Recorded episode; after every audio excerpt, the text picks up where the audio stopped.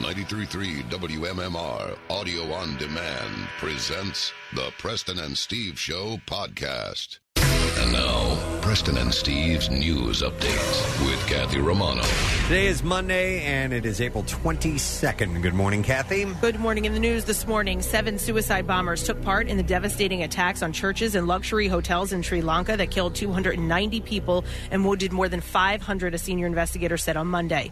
Two of the suicide bombers blew themselves up at the luxury Shangri La Hotel on Colombo's seafront. The others targeted three churches and two other hotels. The fourth hotel and a house in the suburb of the capital, Colombo, were also targeted, but it was not immediately known how the attack was carried out. There was no claim of responsibility for the Easter Sunday attacks, which mainly took place during church services or at hotel breakfast buffets. Four of the bombs went off at roughly the same time, 8:45 a.m., and the two others coming within 20 minutes. The explosions at the fourth hotel and the house were in the afternoon. Sri Lankans accounted for the bulk of the dead and wounded, although government officials said 32 foreign- foreigners were killed, including British, U.S., Turkish, Indian, Chinese, Danish, Dutch, and Portuguese nationals. The Sri Lankan president, who was aboard when the attacks happened, had called a meeting of the National Security Council on Monday. A government source said the prime minister would also be in attendance. The U.S. State Department said that a travel advisory terrorist groups were con- uh, continuing to plot possible attacks in Sri Lanka, and targets could include tourist spots, transport, transport hubs, shopping malls, hotels, place of worship, airports, and other public areas. The pictures were just horrifying. Sad. Witnesses say a woman intentionally drove her SUV into the Schuylkill River on Sunday, and Good Samaritans jumped in to help. Crews were called just before 4 o'clock to Kelly Drive near Midvale Avenue in Fairmount Park. When crews arrived, the vehicle was already in the water. Witnesses say some people along the river jumped into the water to help rescue the woman. Joseph Wenzel uh, and two other Good Samaritans desperately tried to rescue the panicked woman trapped inside the sinking vehicle. Wenzel said he swam to the sinking car, but didn't think that uh, it would be so difficult to get the doors open. Another witness said that she could see the driver in the front seat. Uh, she watched from the riverbanks in horror as the car began to sink into the Schuylkill. She said that the woman was on her phone and she wasn't worried until uh, she started sinking and then people started to jump in to save her. Wenzel says that I didn't want to open the front door because it was already going underwater. I yelled to the woman to climb to the back. I tried to open the back door, but everything was locked and couldn't be undone. I banged on the window with my hands, but couldn't break it. Another man was swimming. He couldn't break the window, and a third man jumped in with a tire iron. As soon as they got the woman out of the car, uh, they a dragon boat. Row, um, I'm sorry, a dragon boat rowing by uh, scooped up the female driver, the Good Samaritans, uh, and took them to the shoreline. Police have not said if it was accidental or intentional, but witnesses say that the driver deliberately drove into the water at the other end of the parking lot. Uh, okay, that's um, but uh, I, I- so she drove in on purpose. They're they're assuming, but she was panicking. Uh, So they said she started. The one woman who was watching from the bank said she started to panic when the people jumped in to like save her. Okay. Like I guess she knew, all right, these people are coming in to get me, and they she certainly said- risked their lives by doing it. I mean, you're talking and about kept the at river. it. Yeah, exactly. And I was, if you look at the, the, the video and the pictures that I've seen, uh, she must have been going at a good clip because she l- se- appears to have launched out fairly yeah, pretty far, into the river. Yeah, I thought the same thing. And you know what? They actually said that the river was at a code red, which means like no, not that anybody jumps Yeah, into yeah, the river right. to swim, but that it was pretty dangerous to be in there anyway. So these good Samaritans jumped in. They risked their lives. Yeah, you can see these two guys swimming out there, and the guys banging on the window. I mean, it's you know they put their own lives at Yeah, jeopardy she there. could have rolled the window down, right? Unless the uh, Well- the I think- el- electronics went out. I think that was the case because she Yeah. couldn't unlock the, the doors. Either. Well, the, if you all right, so we, there, there's video here in the uh, in the studio. The back windshield wiper was still going, so the electronics weren't completely gone. Well, in that, you raise a good question, though. In that case, so if you're in a car and the electronics go down and your windows are up, is there any fail-safe method by which you Get can them down. lower the windows? Or, or, or Not that I know of for the windows. There are like in in one of my cars. Um, there is a uh, uh, when it, it, the, the doors open electronically, Right. So there's there's a sensor button you hit and it opens the door, so you don't you know pull a handle per se. Sure. But there so there's a like a rip cord on the floor that you can pull if there's an emergency and you need to open the Ah. doors. Now I don't know if that's on all cars, All but I cars. would imagine you know your locking system is a whole other story, Right, right. Because because even though you push a button to unlock, usually there's also a manual way that you can, you know, pull a little lever to unlock a door too. So I, I don't know, but in that situation, you're panicking. You don't know, and it's, and another question: How deep is it there? that's a good question. It Well- looks like they were swimming. It doesn't look like they Yeah. were standing, right? Yeah, Yeah. I- I- it's hard to tell. yeah. Deep enough to submerge the the vehicle because it went all the way under. Yeah, right? it's it's in the river now. They said they're going to try to get it out today. Do you have any story? We've had like four or five stories like this in the past year, right? Where cars going into the river. Yeah. yeah, A few. Yeah, there's been a few. Uh, the woman was taken to an area hospital for evaluation. The Lyrid meteor, meteor shower will peak today on Earth Day. Great viewing of it was after midnight. So you missed that part of it, but they're saying tomorrow morning might provide uh, the best viewing conditions Ooh. in parts of the country. Yeah, there was also some showers this weekend before the peak. The shower's radiant point is between the Lyra and Wow, that one Constellation. got a little close. Uh, but you don't need to locate the radi- uh, the radiant to spot the meteors, according to EarthSky.org, because they'll be all over the sky. At its peak, the showers should reach 15 to 20 meteors per hour. Wow. As with other meteor showers, the best viewing conditions are away from the city lights. Hey, I'm sorry. I'm I'm going back to uh, the the car thing because this is this is pretty uh, resourceful. Somebody says if the electronics go out on your car, you can take off the headrest and use the metal Ah. prongs to break the window. Oh, really? You know what? You Yeah, know, I do know. if you Yeah, pull it'll the slip right headrest up. Yeah, yeah, all the yeah, way yeah. up. They're Huh. usually two metal prongs, and if you're in a pinch and you need something metal, Oh, I actually have a, that might work. I have a ham, not like a hammer, but I Yeah, an there's a emergency thing. Emergency thing. I think maybe you either got it for me or told me to get it. It cuts the seatbelt. It's a punch. Yeah, it's well, like- there's, well, there's both things. Yeah. There's- It's a handle. It's got a it's got a, a, a tip on the end of it and a blade where you can cut the uh, uh, Seatbelt. the seatbelt off. Yes, I remember that. You were talking about that. Where'd you get that again? I, I don't know. I Preston, found is, it it- online. is it tactical? That's Uh, what I need it's to know. Definitely. Okay. Are you kidding me? Yeah, of course. Yes. Okay, All right, so, so anyhow. back to the meteors. Meteor or you shower. wanna go- Sorry okay, about that. all right. The Can you use that tool to deflect a meteor I don't shower? think so. Probably. I'm not sure. The debris field that makes up the Lyrids originates from the comet Thatcher, a long period comet that orbits the sun once every 415 years. The showers was first uh, obser- the shower was first observed in 687 BC, according to AccuWeather, which makes it one of the oldest meteor showers on record. Uh, also, last Thursday and Friday there was a pink full moon. The nickname does not come from anything to do with the moon's color. It was actually just a full moon in April. Ah. So look tomorrow morning. Uh, All that's right. when you, you missed it last night. It was around midnight, but supposedly tomorrow morning we should be able to see something. I'm sorry. I thought you were done with the meteor shower studio story. It's okay. I didn't know there was that much more to go. Never would. More have been about enough. meteors. Apologies. It was a nice pause. Well, you know me. I Yeah. needed to give All all, the Mm-hmm. the, information about the meteors. Celestial events. Yeah. In sports this morning.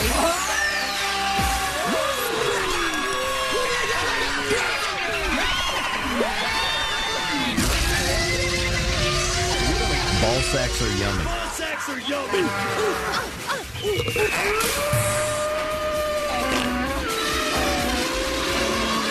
Apparently, there's a monsoon this morning. There we go. The Sixers, who beat the I Nets twice in Brooklyn and now lead a 3 1 lead in the first round, return to action tomorrow night and can close out the series in Game 5 at home. Tip off for Tuesday is set for 8 o'clock. In yesterday's NBA action, the Boston Celtics beat the Indiana Pacers to close out that series with a four game sweep. In the other Eastern Conference series, the Toronto Raptors beat the Magic in Orlando and now lead that series three games to one out west. The Golden State Warriors beat the Clippers in LA and lead that series 3 to 1 and the Portland Trailblazers beat the Thunder in Oklahoma City and the Blazers lead that series 3-1. The Phillies wrap up their series in Denver with a 4-1 loss against the Colorado Rockies. John Gray through 6 scoreless innings. Tony is this? Walters had a 2-run double and the Rockies took a 3 of 4 in the series for their 6th win in 7 games. Tonight the Phils travel to Queens to face off against the Mets. Jake Arrieta will get the start for the Phils while Steven Matz who gave up 8 runs in the first inning and failed to record an out last week against the, against the Phils will go for the Mets. The first pitch is set for 7 o'clock. In the NHL, the Boston Bruins beat the Maple Leafs 4 to 2 yesterday afternoon in Toronto to force a game 7 back in Boston tomorrow night in the Western Conference.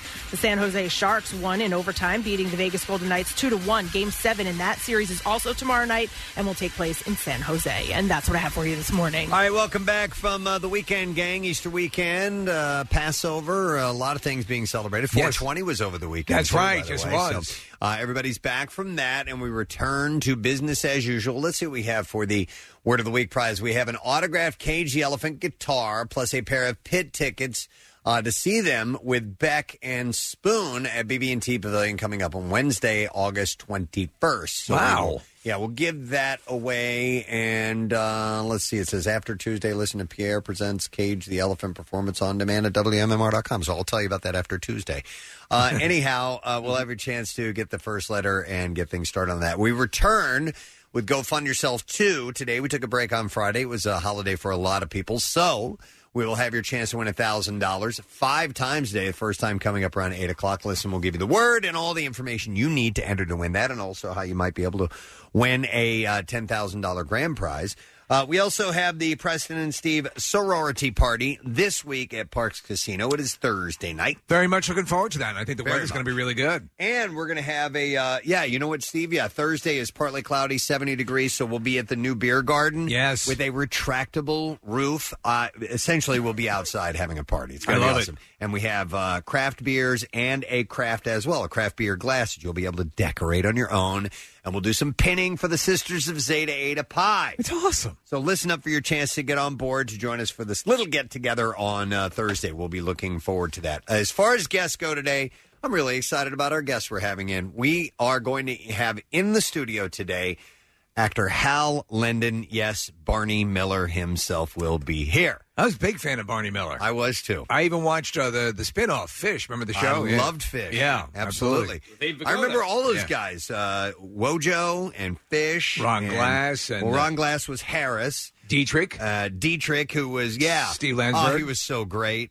There, there were the characters were awesome on that show. Yamana, remember Yes, him? Yeah. Uh, so I was a big, big fan of Barney Miller. So it's cool. He's going to be performing in a show called In the Mood. Do you know he's like a uh, he which plays is the Bucks County Playhouse. multiple instruments and the whole deal. Big band singer. Didn't know he was that talented. Absolutely, yeah, Nice. yeah. All right, so Hal Linden coming by. Very today. cool. Uh, and who knows what else we get into. I know I do have a stupid question ready to go. We're doing, courtesy of our friend uh, Craig Lagans, uh, the comic book gurus. Yes. Podcast Genius has sent me a full list of Avengers Endgame questions to ask. I'm going to do a question every day this week. Uh, Right. for the stupid question in celebration Yes. of the big, big release uh, coming up on Friday. So get yourself set. If you're in the MCU, we will have your chance to win when we return, as well as some entertainment stories. So we'll take a quick break. Be back in just a moment. Stay with us. Not only can you hear Preston and Steve, you can see them too. Check out the Weekly Rush on Xfinity On Demand. New episodes, you guessed it, weekly. Mom. Your mom, your mother in law, the mother of your kids. What is more important than mom? Show her. Give her a brand new mint green color 24 karat gold dip rose from Steven Singer Jewelers. Roses starting just $59 with free shipping. Go now to IHateStevenSinger.com. Check them out. Back with more of the Preston and Steve Show podcast.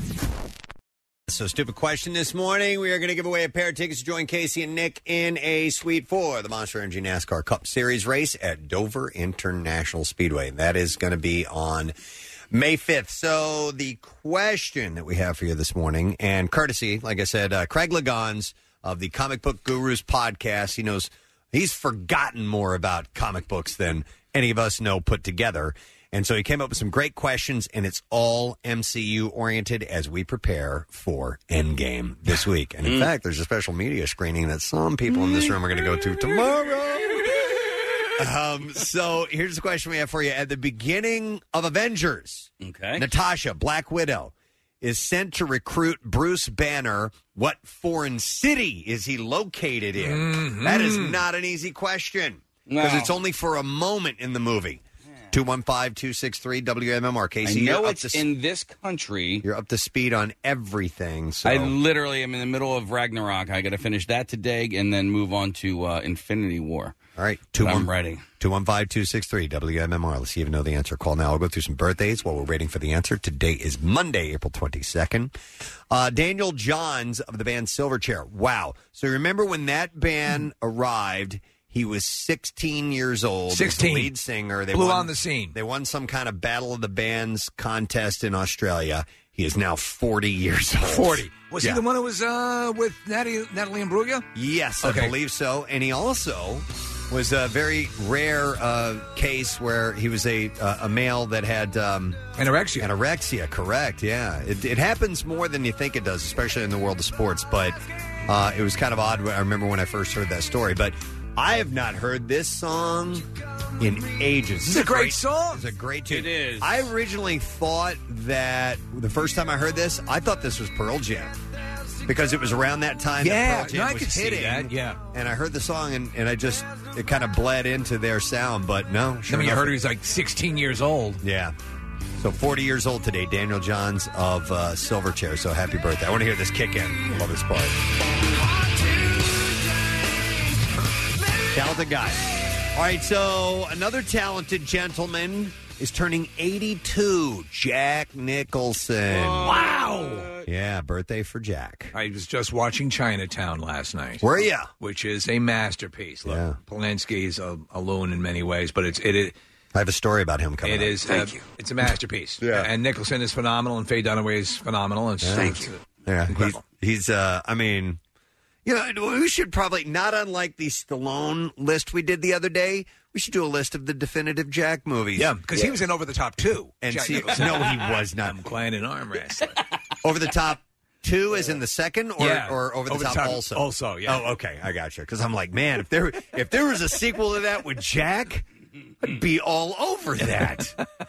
but uh, yeah, we should we should try to find a definitive list Trying of to the reconnect with my son. Jack Nicholson movies ranked because he's still, I mean, all the way up to you know the latter part of his career. Like the bucket list was, I really enjoyed that movie. He's always been charismatic. So Yeah. he and a guy named Robert Town, who wrote Chinatown, went to school together. And Robert Town was the good-looking guy who was, you know, uh, wanted to to be uh, wanted to be the actor. He ended up being the writer. And Nicholson, you know, from the first second you see him, an even easy writer. He just you you can't help but watch him. Something about him. yeah. Something about him. He's 82. Uh, then you have Jeffrey Dean Morgan, Love him. who is celebrating his birthday today. Negan.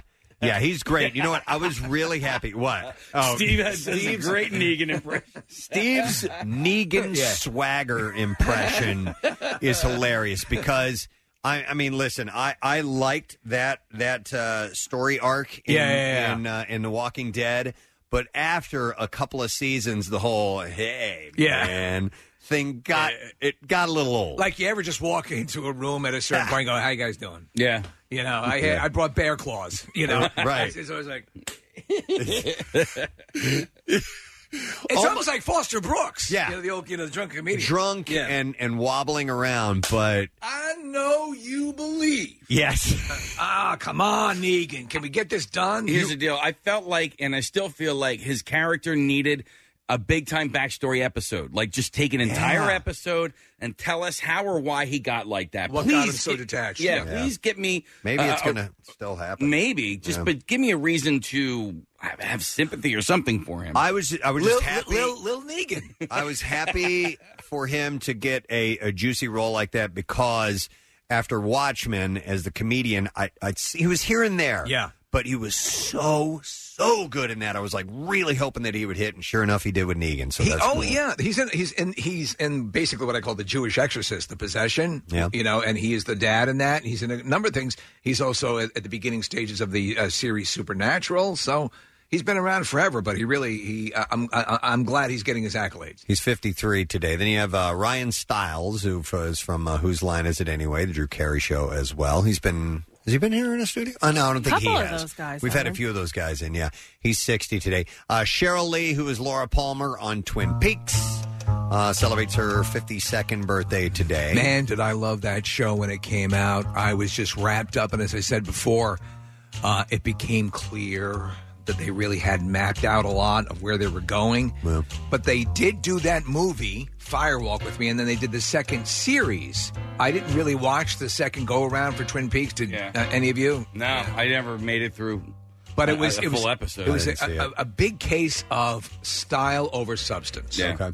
Uh, she's 52 today. Uh, the great John Waters. Uh, so many great cult films. Oh. I was just watching Serial Mom, which is one of my favorite John Waters movies. Have you ever seen that? I've seen parts of it. I've never watched the beginning. You and end. gotta watch it all the way Kathleen through. Turner is great in it. She's the the ultimate lunatic sociopath mom. I think we're getting him back in the studio in a month or two. He's in town. He's at the Free Library, and uh, I made some inroads on it on Thursday or Friday of last week. So uh, he's coming back to town. I'm trying to find the exact date, but All right. um, Uh, anyway, he'll be back in town next month, and we'll get him in when that happens. Serial mom, crybaby, hairspray, pink flamingos, which is very disturbing. It sure is. 73 today. And then the last birthday, Steve, your gal, Amber Heard. Ah, there we Has- go. Has her birthday. Uh, Aquaman, the most recent uh, release that she was in. But I uh, thought she was she was in here for an interview, and I forget what movie she was promoting, uh, but uh, uh, but she looked like she was on the verge of tears throughout the entire thing. She was so nervous. uh, she's 33 today. So happy birthday to Amber Heard and everybody celebrating birthdays today. Let's see if we can get an answer to the question at the beginning of Avengers.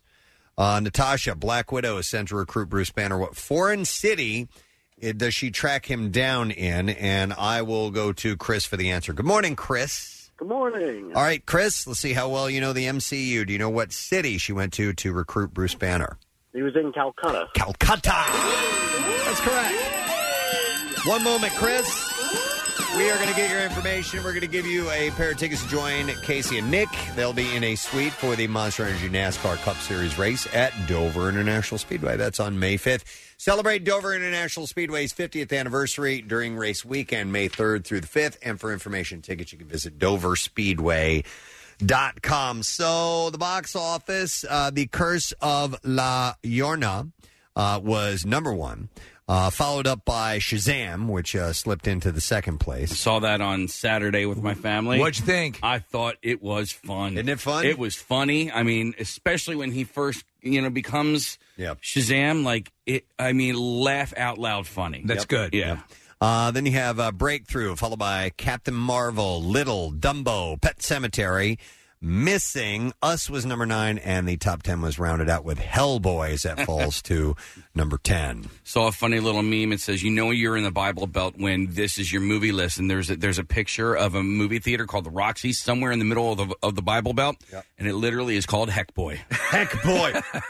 Seriously? I swear to God, that's funny. Heck Boy. Uh, speaking of Avengers Endgame, it's expected, of course, to completely tear up the box office next weekend, and reverberations of Disney and Marvel presumed blockbuster are even being felt this week, or they were this past weekend, because Captain Marvel actually bumped up. Uh, and a lot of people went to rewatch as they did a lot of the other movies, like Casey's doing.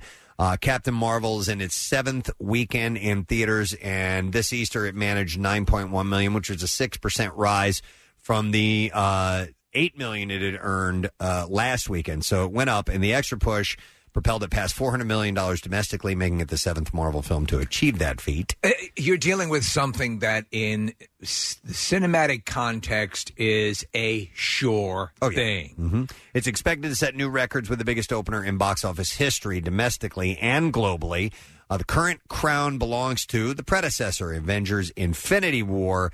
That opened at 640 million globally and 257.6 million in North America. So they're expecting it to take more than that, and uh, I'll be dropping my money into the coffer for it. Well, that's why we didn't get a, a s- You know, we usually have screenings to invite people to, but I mean, hon- honestly, Marvel's like, we really don't need it this go round. Uh, Steve, you'd mentioned uh, Roman Polanski. The Academy of Motion Pictures, Arts and Sciences is standing by its decision to oust him uh, from its ranks. He was uh, accused of rape. Uh, Polanski sued the Oscars organization on Friday, and the Academy's response was swift. They uh, said. Uh, standing behind their decision, the procedure taken to expel Mr. Polanski was fair and reasonable. Uh, the Academy stands by its decision as appropriate. And Um, Eh, then there's a couple of you know uh, allegations against him. It's not like it's just the the one the one little girl. So uh, yeah, I think they're right to stand by it. Yeah, the uh, there, a snippet of the filing in L.A. Superior Court read the Academy committed a uh, prejudicial abuse of discretion in that the Academy failed to proceed in a manner required by law. The Academy's expulsion decision is not supported by the findings, and the Academy's findings are not supported by the evidence. So, uh, but they said, nope, uh, you're you, out, dude. You know, it's funny, President. Well, not funny, but when the whole thing b- came out, uh, the people have been expelled from the academy this way. So you had you have Harvey Weinstein, you have Roman Polanski, and then b- before they really started going through, okay, what warrants being ejected from the academy? There was somebody who sold an Oscar. In the in the I think something equ- equivalent to that, which was a a um, grounds to get you kicked out. So you have people who are accused of rape, Yeah. and this guy who sold an Oscar. That guy stole a statue or That's sold it. it, yeah. yeah.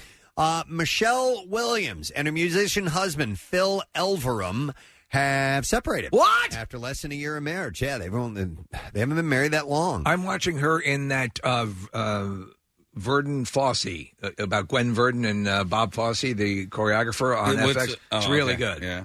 What was I watching her in yesterday? Dawson's Creek. I know you're a huge fan. No, Oh, no. You're going back and watching all of them. Uh, it wasn't that, but I saw her on the screen. I'm like, oh, it's Michelle Williams. Uh, I forgot. Oh, oh, is it uh, is it the uh, P.T. Barnum thing? The uh, with Hugh Jackman? No. Uh, hang on a second. Manchester by the Sea? Just so I am not driving myself crazy. No, it was Venom. Venom. Yeah, Venom was on the other day, and I have not watched that movie yet, but I saw a segment. And I'm like, oh, I didn't know she was in that. It's it's okay. Uh, so anyhow, she Williams and uh, Elverum married and moved in together without fanfare last summer. Uh, a source close to the situation says Michelle and Phil separated at the beginning of the year. It was an amicable split, and they remain friends. Uh, she shared the news of her love affair initially in a cover story for Vanity Fair back in July. my love affair. And, uh, I've taken a lover. She's the mother, of course, Matilda, who is 12. She shared that with late Lee Heath Ledger. Uh, Elverum is the father to a three year old daughter from his first marriage to musician Genevieve Castry, who died of cancer just 18 months after welcoming their daughter. Wow. Uh, she said of her relationship with Elverum following her long search after Ledger's death in 2008 I never gave up on love. I always say to Matilda, Your dad loved me before anybody thought I was talented or pretty or had nice clothes.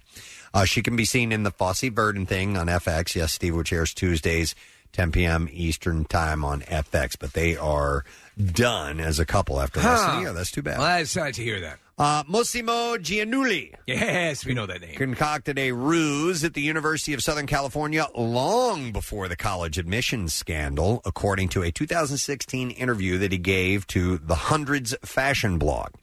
Uh, the fashion mogul apparently once scammed his parents out of tuition money while pretending to be enrolled at the same school back in the 1980s. It was a different kind of scam, but Sure, yeah, yeah. he falsified report cards and tuition bills so his father would hand over the money. Oh my god! Uh huh. This is not helping his case. And then used the capital to fund an early T-shirt venture. So he used it for business. And I also found out, Preston, that But he with was the lying to his parents. What? Oh yeah, with the daughter Olivia, uh, that uh, they actually had her in. She was in on a football scholarship. They said she was a defensive lineman. up. way.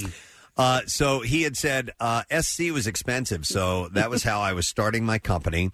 I used all that cash. Uh, he lived at a fraternity, and CNN noted that he took some classes in 1984 in a non degree program open to anyone with no formal admissions requirements and was a non matriculating student. What does that mean, matriculating? It means you're Non- just not taking classes. You can, yeah, I mean, you're not paying for the classes. You can go You're to the loitering. classes. you can go to the classes, but you're not uh, paying for them. So you don't get a grade or anything like that. You just okay. You get the worst thing, the knowledge. Yeah, exactly. You actually Yeah. get the usable Yeah. working information. He probably showed up to uh, you know have his face on campus and look like he was going to class. Sure. You Yeah. know, as a part of the scam. But listen to this. He says, I used to have hundreds of thousands of cash in my top drawer in my fraternity house. And I was like, this is kind of too easy. I need a bigger platform. If I had a bigger account base, I could really kill it. This is too easy. You're stealing money from your parents. Yes. Uh, so, you bastard. Uh, e- even one. I was um, even taking my mom's medication and selling it. even one of Giannulli's. She wasn't going to make it anyway. daughters, and this is Olivia, the social media maven, talked about his scheme in an interview before the college admissions scandal broke. She said that her dad was like never enrolled in college. He faked his way through it. Like Then he started his whole business with tuition money that his parents thought was going to college. Uh, of course, uh, Giannulli and Laughlin pleaded not guilty this week to charges stemming from the college admissions bribery investigation, which could potentially, though not likely, land them in prison for decades if they are convicted. So this would never have happened if Lori Laughlin had gotten with John Stamos, As- Right. As should have happened. I think Right. we all know that's the case. Uh, Jimmy Kimmel's long awaited live sitcom special, recreating All in the Family and the Jeffersons, now has an air date and an all star cast. Uh, it's called Live in Front of a Studio Audience Norman Lear's All in the Family and the Jeffersons. It will air on May 22nd on ABC, and a pair of Oscar winners are going to take the iconic roles.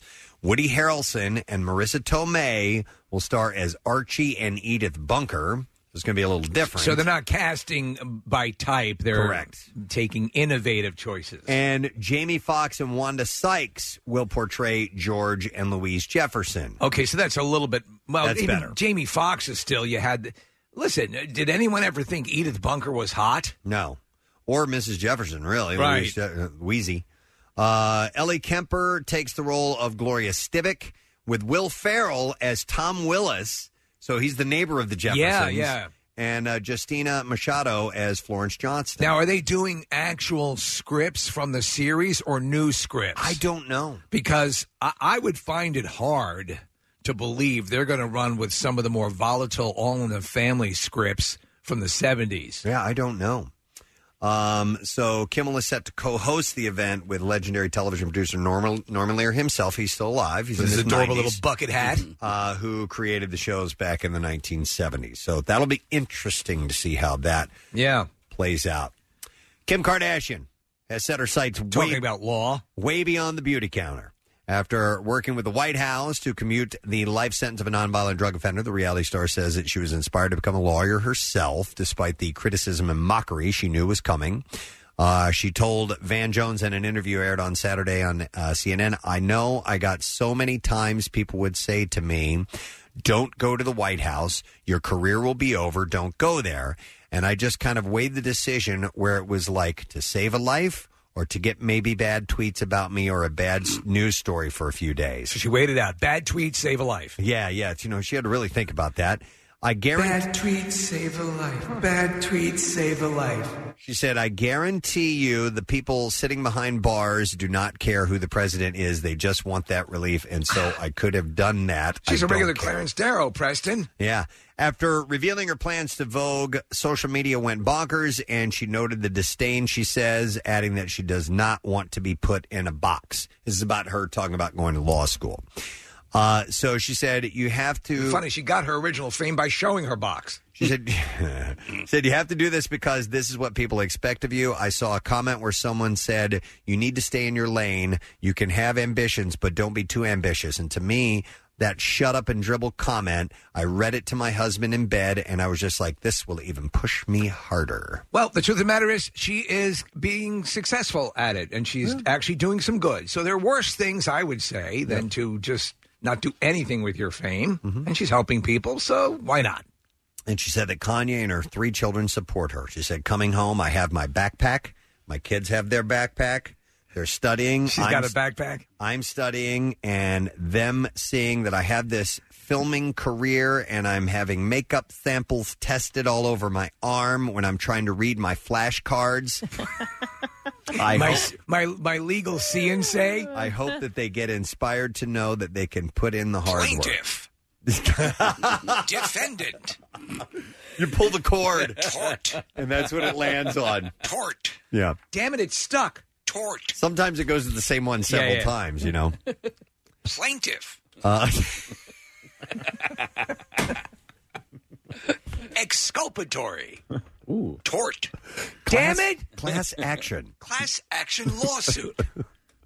Defendant. By the way, uh, speaking of her parents, Kardashian also said that she was mystified by the college fraud scandal that was uh, swept up uh, in, with 50 people, including Lori Loughlin and prudence. Felicity Huffman. Uh, she said, if they couldn't get into a school, I would never want to use privilege to try to force them into a situation that they wouldn't thrive in anyway. Yeah, right. Well, I think what they would do is they would do, you know, the the, the Kanye uh, West uh, Athletic Center, uh, you know, the, the, the Right. old style of getting into school. without Yeah, merit. yeah. Uh, she said, uh, to buy your way into something just wouldn't benefit anybody. Except for the person that's buying their way in. okay. Uh, Queen Elizabeth attended Easter Matin service. Matins? I love John Madden. You think that's a typo? It's M- probably morning. morning service M- instead No. of John Madden. M-A-T-I-N? M A T I N, yeah. It's the French word for morning. Oh, I did not. I'm so cold and I've never taken a bullet's course in my life. Uh, well, anyhow, she was at uh, St. George's uh, Chapel in Windsor Castle alongside several royals, including Prince William, Kate Middleton, and Prince Harry. Meghan Markle, who is days away from giving birth to her first child with Harry, stayed home. Uh, the Queen's husband Philip was also absent. Uh, the Queen ha- also celebrated her 93rd birthday on Easter. Yesterday was her birthday. 93 Yeah. and honestly chugging along, Yeah. doing very well. Uh, what a remarkable effing life. Agreed. I think that's the, the title of her biography. It should A be. remarkable effing life. As part of a reported distance between William, Harry, and their respective spouses, they didn't speak to each other during the service. She sits actually in a lifeguard's chair just to make sure she's always above everyone else. Oh, Probably a good idea. Hey, this is uh, sad to hear. Um, this gentleman's been in our studio before. Boys in the Hood writer and director John Singleton has been hospitalized following a stroke. Yes. Uh, his family shared over the weekend that the 51 year old director was at then uh, an unnamed facility when he suffered the stroke. Uh, his family said uh, they didn't share any details. Uh, celebs incu- including Snoop Dogg, uh, Guillermo del Toro, and Mark Wahlberg, just to name a few, shared uh, their wishes for a swift recovery on social media. What I've heard though, Preston, is it it, it was a mild stroke. I hope so. Uh, yeah, so do I. Uh, Singleton was the first African American to be nominated for Best Director and Best Screenplay. Uh, oh, here's big news. Sophia Vergara rolled through a stop sign in Beverly Hills. Oh, my God! Gosh, How do you do that? the South Philly roll. And they let her away with a warning. Of course they did. Oh. She You has know. huge cans. yeah, so that's all I have to say about that. that's literally all I, there is. I at that wonder point. if, if you are a police officer in that in those areas where the celebrities are, you know, are are, are do you get a general edict? Are you dissuaded from? I would think so. You know, because they do. We do hear stories of of these guys not getting away and getting a ticket, even Yeah. for a smaller infraction. And if so- it's Sophia Vergara, she's probably I think regardless. Yeah, you can work it. Have you guys heard of the South Philly roll by any chance? I mean, it's it's a real thing. I think that most cities, because we had the St. Louis stop, Okay. which was Yeah. y- you're- it's a rolling stop. Yeah. yeah. So you know, a lot of people. The Vatican City slide. There you go. That Yeah, too. yeah, you know. same thing. Yeah. Usually not in a four way, but yeah, they'll do that. uh, so I have another story for you. A trailer for Ava DuVernay's When They See Us dropped on Friday. And aside from the stark drama portrayed in the film about the Central Park attack, uh, viewers are also buzzing over the fact that Felicity Huffman, who is embroiled in a college fraud scandal in real life, appeared as Linda Fairstein, the woman in charge of the DA's sex crimes office. Mm. I don't know why, but some people would think that's odd. Yeah, why? why yeah, that's, But she's in a legal role. Whatever, man. She's an how actress. could she do that? Not knowing that anything would happen that would be weird after the fact, but before it actually happened. Yep. Uh, so that comes out May 31st. Uh, Universal has dated its Paul Feig directed rom com called Last Christmas, starring Amelia Clark, Henry Golding, and Emma Thompson for November 8, 2019. It was originally scheduled to land November 15th. The film is inspired by the hit holiday ballad by George Michael. So it's called Last Christmas. Is that right? Yeah, yeah. And will feature some of the Wham co founders' Mm-hmm. unreleased music. Last Christmas, I gave you my heart, but the very next day, you cut a big fart. You cut a big fart. I'm sorry, I don't know the Gave it words. away. Okay.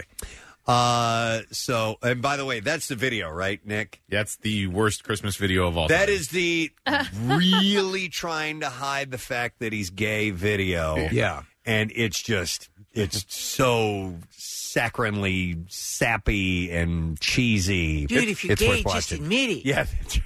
it's a debate every Christmas because my girlfriend loves that song and I cannot stand it.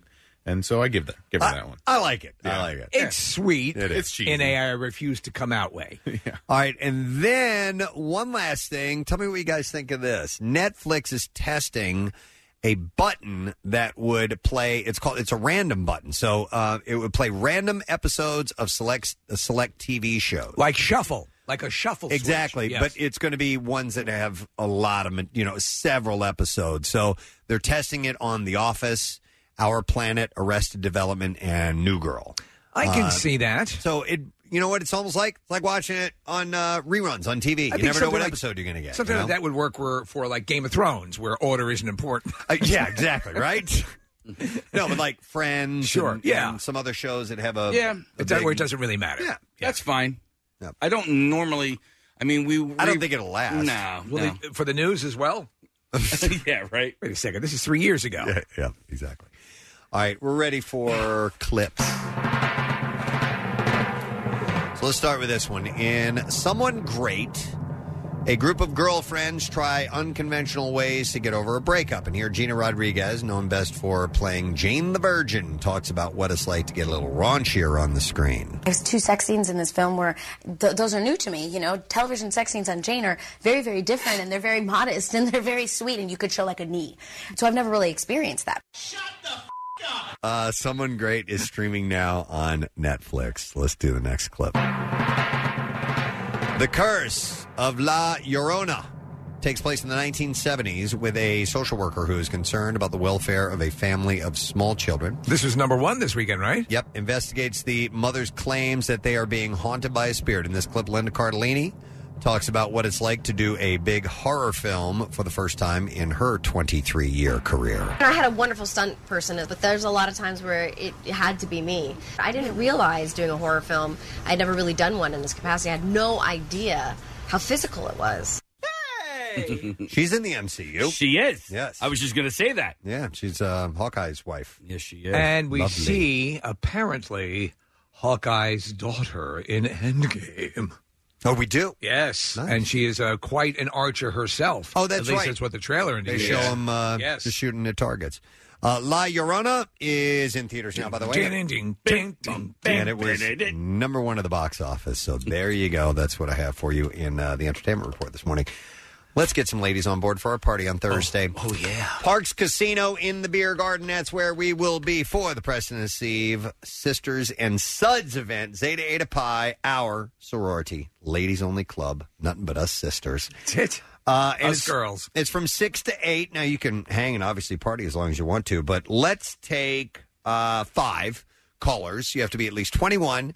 Your guest has to be at least 21 and a sister as well, and uh, we'll get you on board. So, not only are we going to have craft beers uh, to enjoy while we're there, but we will have craft beer glasses that we each girl is going to get, and you get to design it while you're there. And we have uh, Zeta Eta Pi pins for those who have not been pinned yet. So we'll do some pinning. Highly coveted, by the way. Some drinking. We'll have a damn good time. 215 263 WMMR. Let's get you in the club. We'll be back in just a moment. Make sure you stay with us. We have the great Hal Linden. Barney Miller himself will be in our studio this morning performing at the Bucks County Playhouse. We'll get you all those details a little bit later on. We'll be back in just a moment. Kathy Romano hosts the 12th annual Kathy's Cuts, benefiting Wigs for Kids, Friday, May 3rd at True Beauty Concepts in Southampton, PA. Hey everyone, get your ponytails ready for the chopping block. We're asking you to cut your hair for a great cause, Wigs for Kids. Their mission, helping children look themselves and live their lives. You'll need at least 12 inches of hair to donate, and with what's left, the skilled stylist from three amazing hair salons, Gravity, David Arnold, and Tier will cut and style your new do. Go to PrestonandSteve.com for guidelines and to make a donation appointment. Kathy's Cuts, benefiting Wigs for Kids. Refreshments provided by Metro Beverage Philadelphia and Panera Bread. 93.3 WMMR, putting Philly first. So if you post on social media and you have a fairly substantial amount of you know friends or followers or whatever it may be, whether it's on you know uh, Facebook or, or Instagram or whatever, um, MySpace. One of the things that uh, that you have to consider when you're posting a picture, maybe. Are things that are in the background uh, that that people might point out that has nothing to do with what you have posted, just because it's what people do. They always do look- it. They look for things to comment on. That's why sometimes when I take photos, I always try to do it in front of like a blank background or something like that, so somebody won't go, "Hey, wait a minute, you still have a landline phone? You don't wait, you don't have, you have, you don't have, you don't have a cordless phone?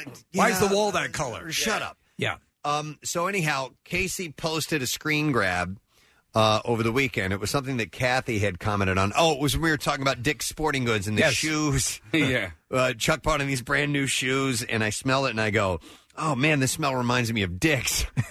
and uh, and then we we talked about how balls, Tennis balls, like- tennis, Tennis balls, things balls. like that smell Yeah. nice, and how Sure. we like to go to, to Dick's and smell the balls. Right. Yeah. Uh, so anyhow, Kathy had commented on something like that to Casey, right? Well, Chuck uh, Chuck D'Amico, our assistant program director, sent a message. Oh, it was Chuck. Okay. To all of us, and he just said, "I'm driving home from work today, and I caught a strong, pleasant scent of freshly cut grass. It reminded me finally of all of."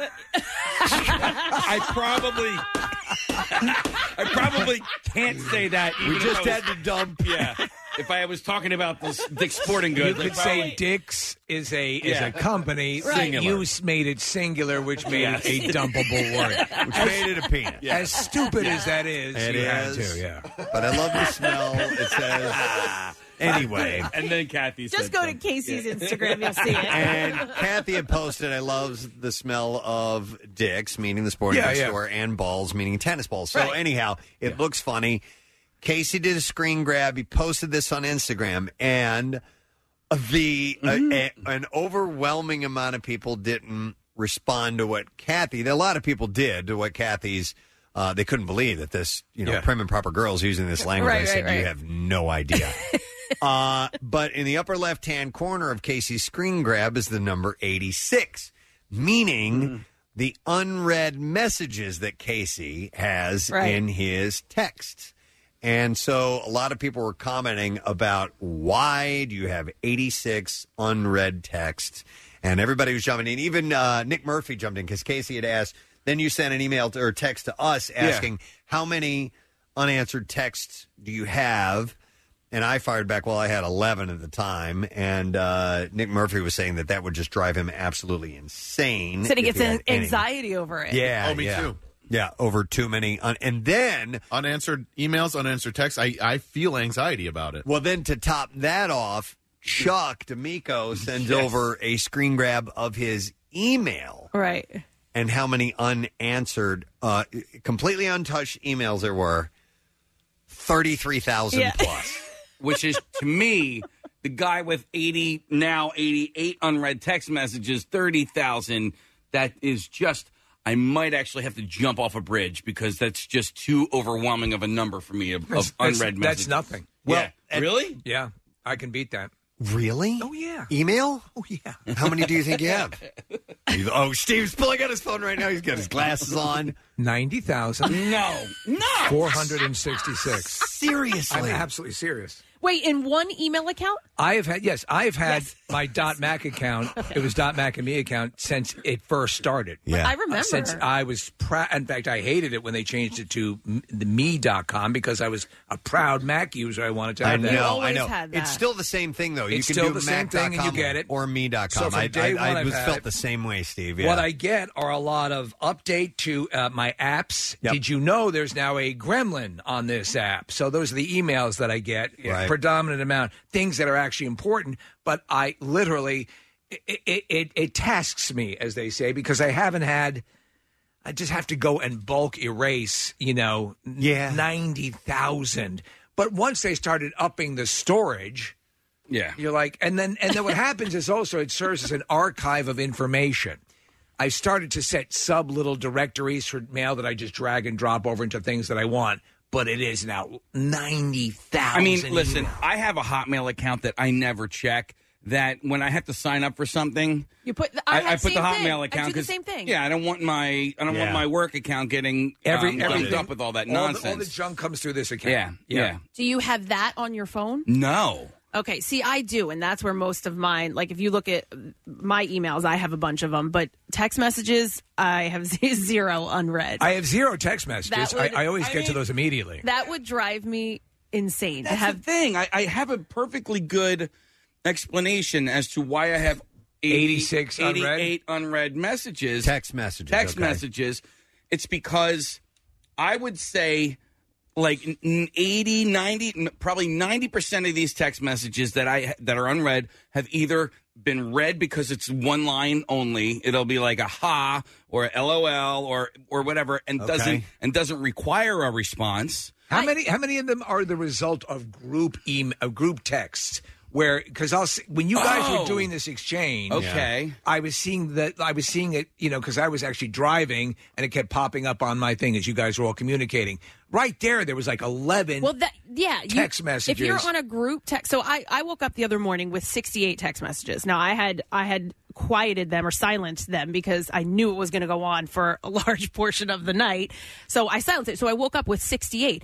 So just one click on it. I didn't go back and read 68 text messages. No. I had Right. nothing to do with this group text because I was sleeping at the time, but I clicked on it so that the 68 went away. So I understand what you're saying. I'm Yeah. also not going through that, but I wouldn't be able to leave it where 86 would would accumulate. Keep I have popping to up. click I- on it 88. just so it would go Don't away. Oh, you love when that little red number disappears? Disappears, I yes. love it when it's clear. I can't have that number on my phone. If if the I will like delete the entire text chain if I have that many in my Yeah, yeah, yeah. texts at all because that's where the anxiety comes from. Not that I haven't read it, but that that number, shows up. What would you do with 90,000 unread emails? I honestly, Steve, I would just bulk delete at this Yeah, point yeah. because that, but I wouldn't be able to keep that ninety thousand number on my phone. It, would- it Yeah. would drive me crazy. You know what drives me crazy is the fact that I can't on my text messages, or at least I don't know how to, just have the unread ones up there. Like on email, you can you can. Oh no, yes. How do you do that on so your you mean when you text go messages? into your text messages, you Yeah. just have all of the yes. So I'll have the newest text up top. Yeah, the newest text. Yeah, yeah, but yeah. anything that's unread, like so. Can you sort it by unread? You can't sort it on your text messages. Oh, I see. You can Un- sort your emails by unread emails. Right. But you can't sort your text messages. Got you, got- I see which what you're come saying. on, Apple So- and Samsung or whoever makes phones these days. So you you would have to scroll down and scroll down and find the ones and, And Yeah. then I delete mean you them. might hurt I- yourself Oh, oh, if you try to Nick do Murphy, that, he's so, so. smart. He's going to teach me. Nick Murphy. All right, Nick Murphy. Get over to the microphone here, please. Yeah, let yeah, let Uh, reveal this information, All right. please. Go to your messages. Yes. Click edit. Yeah. Edit. At the bottom left hand thing that says read all. No. But like I, I don't want to just bulk read all. Like I want to go to unread messages You want to actually read them? them one at a time. And and make sure that oh, you know what, I need to respond to this. So for Which I'm pretty sure that I don't have to, but you know. So for six months you were fine with ninety of them. Right. Now you want to go through and read them all. Yeah. Essentially is what I'm saying. Well, then you have to scroll. All right. While you two are chatting, let me let me go to Steve on the phone line. Hi, Steve. Good morning. 86 unread text messages. it's insane. Uh, Steve, what do you want to? What number do you want to throw at us? My, my wife, so I thought my wife for sure had this on, on lockdown. I just texted her. I asked her what her, her unread emails was because I know she has a lot and it drives me up a wall. Mm-hmm. She's got 67,320, which I thought was a lot until I heard Steve's number. She's a piker. She's a piker. She's an amateur. Listen, I've gotten several text messages of people that are into well into six figures. So let, oh good then I'm not so Yeah, bad. yeah, they're so over- they're please over 100, relay. 200,000. Who? Let's see who calls in with the highest number. I want to hear that. Get the highest number. What'd, you, what'd you say on the phone, Steve? So there, so I, I, I saw it out there a while ago. There was like there was like a meme or a GIF or, or whatever, and it says like there's, uh, and Nick, you'll appreciate this. There's there's two types of people out there in this world, and one has zero unread text messages. The other one has like a hundred thousand, hundred thousand, three hundred and sixty or something like that. Yeah, yeah, yeah. Yeah, there's no in between. Yeah, so uh, so to that, yes, I have to have that, you know, down to zero. But a friend of mine, I remember seeing her phone, and same thing. She had like like fifty thousand unread um, emails, and then the text messages were four hundred and twenty five. And I was like, I don't get it. But it was the same mentality as Casey. She was like, I see the line. It says ha or lol. There was, uh, you know, really no reason to text me back on that one, so I don't need to open it up and read it. But it was it, she had four hundred twenty five on yes, there. you like, do need to open it up just so you can get rid of that Get number rid on of the the phone. number, yeah. The other problem, of course, is that there are a, a million different ways of communicating with people. So, um, uh, how often do any of you guys respond to direct messages on Instagram or Twitter?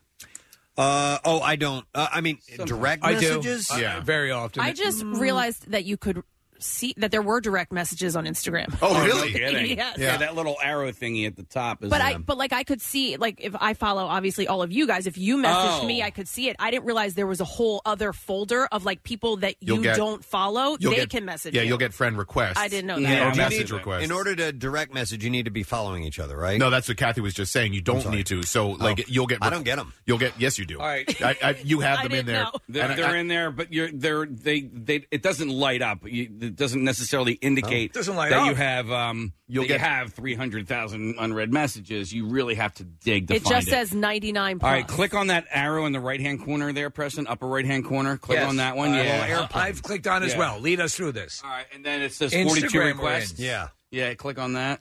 Oh. oh. those are all messages that you've received that you just haven't responded to, most likely because you don't follow that person back. Oh. I got one ten hours ago. Yeah. There you Here's go. what I don't like to do. I do All right, not let- like let- to con- please. may I jump in here just quickly? Yeah.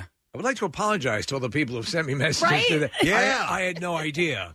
so if you've sent me an Instagram request, I, I'm now going to go through them and get back. Well, to and now you saying that on the radio means you're going to get a whole lot more. And and you there are a- again, this is just yet another way to communicate with people, and it's it's impossible or nearly impossible to stay on top of all of it. So to, that point, Nick. uh, I, I have far too much free personal time. I'd like to eliminate that. So what I do is, t- as far as the emails go, towards the when we're getting towards the end of the year and camp out for hunger and stuff like that, and when we get crazy, crazy busy around here, Yes. is I will uh, I- I'll, I'll flush. Uh, I'll go through and I will just Bulk erase. I, I I say a little uh, mental. I'm sorry. Yeah. Uh, and then I just go through and I mass delete because otherwise it gets to be a ridiculous problem.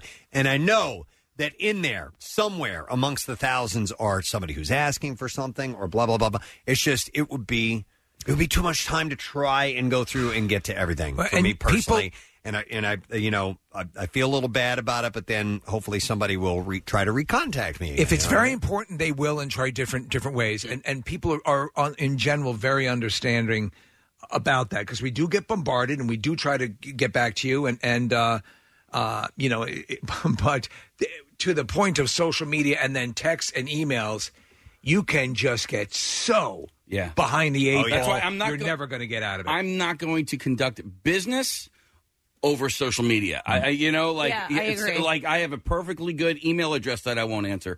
Um, but like, you, I mean, if you were going to, if you're requesting something, d- don't, please don't do it over social media. Like, Yeah, I Do agree. it through uh, through my email address. All right, so Yeah. uh, now I want to ask you guys rank and order the ones uh, you'll respond to first. For me, it texts come first, then email, then social media. Uh, which social correspondence. media though? Probably Instagram first, but it varies. I guess Oh, Yeah. it depends on which one I'm into, Well- and which one's annoyed me more Let- lately. Let, me jump in here with a rub that I find uh, bizarre for me. The people I really most want to respond to, I end up responding to last because Oh, I, you wanna take I the want time. to take the I time. know what you and mean. subsequently, Yep. I, I- keep pushing them to Yes, the And sometimes I've let- forget. I've let the most important ones go because I'm like, wow, I don't have time to do this now. I'm going to come back and I'm Yep. going to get Yeah. that later, and then it gets in the pile, and then you forget about it, and then it's gone, and that person thinks you're a real dick. Yeah, I'm like, oh my god, when's their event? I was I- supposed I to send know. something. I know, I know. But um, and Uh-huh. and here's another thing that I will do, and I think a lot of people probably have. This is you you get a text message. You're in the middle of work, or you're driving, or something where you can't get to it. You see it, you click on it, glance at it. Oh, I got to get back to them later on. I'll make sure that I do that, and then it gets pushed down, Down. in the in the order, and you lose it. And Since you then, forget it. you've received 20 other texts that have bumped it down. Well, so that's another reason why I um, I use that that number. So if I see a text message come in and I know that I need to respond to it, I will leave that number up on my you know on my text Right. message. Yeah, so yeah. it'll say you know three text messages or whatever, and I know that I have to go back and reply to whatever those people wanted or whatever they need. But if Right. the number is gone, Hmm. then I'm good. And so that's why, like you know, the these Apple or whoever they they need to. Who are these Apple? They, they- well, they Who are these Apple they people? need to make you a- able to prioritize. Like you, you, like an email, you can read an email and then mark it as unread, so it, it remains there. And you need to be able to do that with texts as well, because once you read a text, it's read. Or you need to be able to prioritize it and put it into like a different folder of like n- needs to be you responded can to. save the text and send it to yourself in an email. Mm, I guess you're right, but Yeah. like, why are you making me do all the work? I know. Apple? I know. You I know. Uh, so here's a few text messages coming in. We'll go to some calls. Uh, this one says, "My girlfriend hasn't read emails in her one account in over 15 years. She has 226,000 un- unread messages. Uh, I don't know about this one, Nick. This says I currently have 1,116,636 unread emails between two inboxes. How is that possible? Uh, I don't. Well, a lot of it is, you know, sometimes there there are uh, things that you will purchase, and Oh. you you have to get an account in order to do that, and they'll send notifications every other day. And that, Preston, is what the predominant amount. Uh, like, for example, I have so many messages from LinkedIn. Yeah. And I don't. I, I will. j- I will go on LinkedIn because people ask to be a part of. um, You know, to have me in their network, and then that's. I'm only too happy to do it. But I never use LinkedIn. After I and, and they bombard you with email. After I buy a T-shirt or something Yes. from some company Yep. I've never bought from before, you you have to enter an email address and so on and so forth, and I'll immediately get a notification if. Fortunately, I will try to jump in there quickly and then uh, unsubscribe. Yeah. Well, and oftentimes, j- look at the when you check out. Before you check out, there's a little box that says, "Would you like to receive uh, emails Ooh, from us?" yes. You can check it. Uh, you know, so it, the, the check goes away, and you won't get emails from them. Here's a perfect example. Here's a junk mail. It says, "Steve, this is your cousin Debbie. I'm going to commit." Wait, no. Oh, Debbie. Delete it. Junk mail. That was from August, Steve. Well, I would have interceded on her behalf. and I- Casey, we miss her dearly. Casey, you mentioned your your Hotmail account. Um, was that your first email? ac- Yes. address? Yeah. My ben, uh, what was his name? He used to be your producer. Harvey. Oh. Uh, oh. God. Maxwell. Ben Maxwell. Ben Maxwell. He Yeah. gave me my first email address. I had my, Yeah. my I still have mine, which is an AOL address, and the, the reason I have it is because of contacts that I made when I first got an email. And it's silly to have an AOL address, uh, but it's free, and I have it, and I, I use it every day for bills and, and things like that. Let me get a couple of calls here. I'm going to Ashley. Hi, Ashley. Good morning. Hello. Hi, Ashley. What's up? Um, well, I definitely can't beat the one million and two hundred thousand, Mm-hmm. Mhm. but I have one hundred forty-three thousand twelve emails on my Yahoo. All right, thank you. You make me feel better, Ashley. Because so I'm- what? So what are you doing about it? Um, nothing. I started a Gmail. I couldn't. handle it. You started a new account. Yep. Fresh. You know what? That I, so I did the same thing. I started a, Wow. a Gmail account because of that, but I did go back and you can. I actually looked it up. You can mass delete. You don't have to go through and and click every Right. single email. You can mass delete it, and I did that. It, pro- I don't know, two years ago or something like that, and now it's just back up. Mm. uh, go ahead. No, I was just going to say when um when somebody doesn't respond to your email or you don't respond to somebody's email or whatever, it, it is okay to follow up and say, "Hey, did you get my email?" It, it completely is. In fact, it'd be wise. I, I tell this to to my, my wife all the time. It, people just it, it doesn't matter what you do. Now we say obviously we have a, high profile thing and we get a lot. We do get a lot of email, but I know just about everyone seems to be getting bombarded with stuff. So it's very easy for stuff to fall through the cracks, and I would never be offended. In fact, I always encourage people: don't. If you need, if you think I haven't gotten something, make an inquiry. I'll, I'll, I'd prefer to know that I'm, I'm I'm unaware of something I need to be aware of. I think we all just need to sort of like take it easy with, hey, guess what? Not everybody can remember everybody's name. Not everybody can like it- respond to, e- you know. So like, like, my don't late be cousin Debbie. Yes. but don't Poor be so Debbie. offended when somebody doesn't respond to a text, an email, or, or whatever. I mean, I didn't know she was ups- upset. I do it all the time, and, I, and I'm like, I, I- I always am- feel so apologetic when I um, have to like send another email to somebody. Yes. like I'm bothering them. like, You know, Right. but meanwhile, if I get like three emails about one subject, I don't, you know, by the third email, I'll go, God damn it. You know what? This Persistence. That's freaking why person." I give credit to this Nigerian prince who keeps contacting me. I'm going to go to Dave next. Hi, Dave. You're on the air. Good morning. Good morning, gang. Hey, what's up, buddy? Very similar to Nick. I cannot have that red alert on my phone. It drives me insane. Yeah, I don't know what the anxiety co- where it comes from, but it, it's definitely there, and I- and I feel it. I feel the the urge to respond as quickly as possible. My wife, on the other hand, does what Kathy does. She sees the line, but she'll never open it. If she gets a phone call from a number she doesn't know, she just lets it lay there. And the screen of her phone is covered with red alerts, and it drives me up the wall. so one day, when she was taking a nice hot bath, I thought I'll be the dutiful husband, and I cleaned her phone up. And when she found out, she tore me about nine new buttholes. No It was kidding. one of the worst fights we ever had. Oh my gosh! What, because Yeah. she uses that to get back to people. No, because she thought I was snooping through her phone. Oh, Oh, well, I can understand that too. Yeah. Yeah. And, and that's not the job of a cuckold to do that. right. Right. Um, Thanks, Dave. I had there. Listen, there's a somebody who you know follows me on Twitter that I probably run into at like events once every two or three months. Right. And every single time I see, him, he's like, "You never responded to my uh, my tweet." I go, Oh, "Yes, I did." And then he goes, "Oh well, uh, I'm not good at Twitter." No, no, no. Yeah, yeah. You you got to have all your ducks in a row before you start throwing that in someone's face. Yeah, oh, you never responded to my and it's happened at least three times. You never responded to my tweet. No, I did. I totally did. Here, oh man, I'm not that good at Twitter. Hey, here's a. Uh, this is interesting. There's a somebody texted and says there's a service called Unroll Me that helps you unscribe, unsubscribe from hundreds of companies. Is that related to Philly Jacks? Uh, no, the uh, Pleasure Yourself uh, group that gets Yeah. together. No. Oh, okay. Uh, but uh, if you have a whole lot, because sometimes unsubscribing is a three or four step process. It can be. Sometimes it's just a one click thing, but other times you gotta.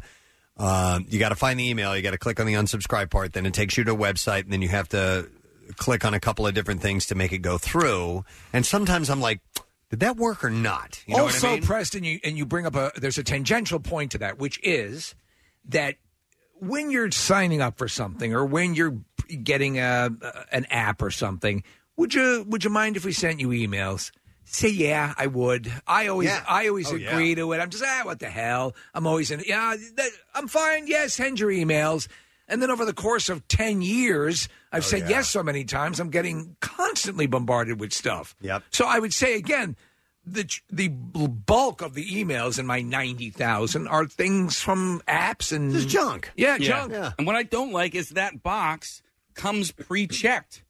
So I would rather check to say, yeah, I want the emails, and now you have to check to go, no, I don't want them. Do you know what I mean? Like, because I don't encounter that as often, but I'll I, I you know I, Kathy, I'm sure you see it where The- that the box in versus the opt out. Yeah. Yeah. So you're already opted in to receive emails or notifications that the whatever, and you have to you have to click that box to, Right, to to get take it- the right. check off of it. Yep, I always look for it Yeah. for that reason. Mm-hmm. Well, there are there are loads of people texting in that have well over a hundred thousand uh, unread messages. I Oh, don't feel so bad. Or emails as well. So, um, so what are you going to do, Case? You're going to try and get to those or no? Uh, you- listen, ev- eventually they're going they're going to clean themselves out. Like for instance, Joe Fucci. All it says is okay. So When he texts you again with something that okay you're will gonna click on it. And that's by the way, Steve, you're you're good for the screening on uh you know, tomorrow. Is Uh, that no, for the like- screening tomorrow, or does Yeah. it say, "Okay, you're good for the screening of Beethoven"? No, uh, but I knew I knew what it was uh, in Okay. reference All right. to. Uh, you know, like when when my buddy Jeff texts me again, the um, I like to order the beef curtains. Yeah. that's going to disappear, and the next one is you know like that that was his last message to me. Like uh, What do you mean that's going to disappear? like Meredith, uh, who who we do helium Yeah, with, Boots right? Are- Comedy Club. So she wrote it was Dan Soder. I knew what that was in reference to. We were talking about um, okay uh, Alec Baldwin last week. So I don't need to respond to that, and that message will erase or just you know get when she moved. texts him When she again texts me and again- he opens up that text message, Yeah. now that's cleared out, is what he's saying. So, What- what- so what- the text Maybe he from there. won't open it though. To these points that you're making here, by the way, when you get a text from someone and you don't know who it's from, hit the information thing on the top and either put them in your contacts, yeah, or or uh, so that it, it'll identify. Right. And I, a lot of times I'll save a text because I want to add someone to my contacts or get that number. And and when you don't do that, a lot of times I've kept a lot of texts simply to have that contact information. But once you once it's in there, you can get rid of it, and that's the process I was lax on identifying the person because people aren't very good with hey that cat was orange who is this Who is? yeah. Yep. What? I had From a somebody, month ago? I had somebody wish me a happy Easter yesterday, and I'm like, I don't. It was Jesus. no, but I texted back. I, go, You didn't reply to Jesus? I did reply to Jesus. No, uh, but I re- I replied. I said, "Oh, happy Easter." By the way, who is this? You know, Right, that way I right. can. You It's know, Jesus. It's Jesus. Duh. Jesus. You should know this. And when you- and I- and I- jesus christ but then And I feel bad when I send those, you know, who is this? Uh, e- you know, text for some reason because it sounds li- it's kind of cold, you know. Uh, but then they get back and it's like, hey, it's so and so. You know, oh my God, that's I know that person. So- or the other one is like, how did you get my number? do you then subsequently go the extra mile to say by the way this is preston Uh, in your email no, 'cause they'll Oh, know they who know- I am. they know who- they but no, i'm text saying them. if you're sending someone if you're sending someone Oh, out of the- yes, Uh, I do in- that. yeah yeah right and, and i try to do that as well by the way this is steve yeah Wait, so when we were on vacation, we played back uh, a show about leaving the house in pajama pants or, Mhm. or you know, comfy Yeah. clothes. And I got a text from a number I didn't know, and it said, I see you leave your house in pajamas all the time. Oh my God. And I was like, Oh, my "What a God." creep- what- ew, that's so creepy. Oh, my And I God. knew what it was in reference to. I knew we played that back, and so I didn't respond. And you look great. it's And then- scary. no, but then sure enough, I got a text from the same number. Like I don't know, a few days later, it was my neighbor.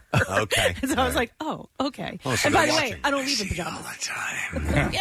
I'm in the couch and curve. Well, and I apologized to him. I'm like, I for some reason I didn't have your number saved in my phone. I didn't know it was you. That's why I didn't respond. I thought it was Sure. some creeper telling me to watch me. Kathy, I see you leave the house all the time in your pajamas.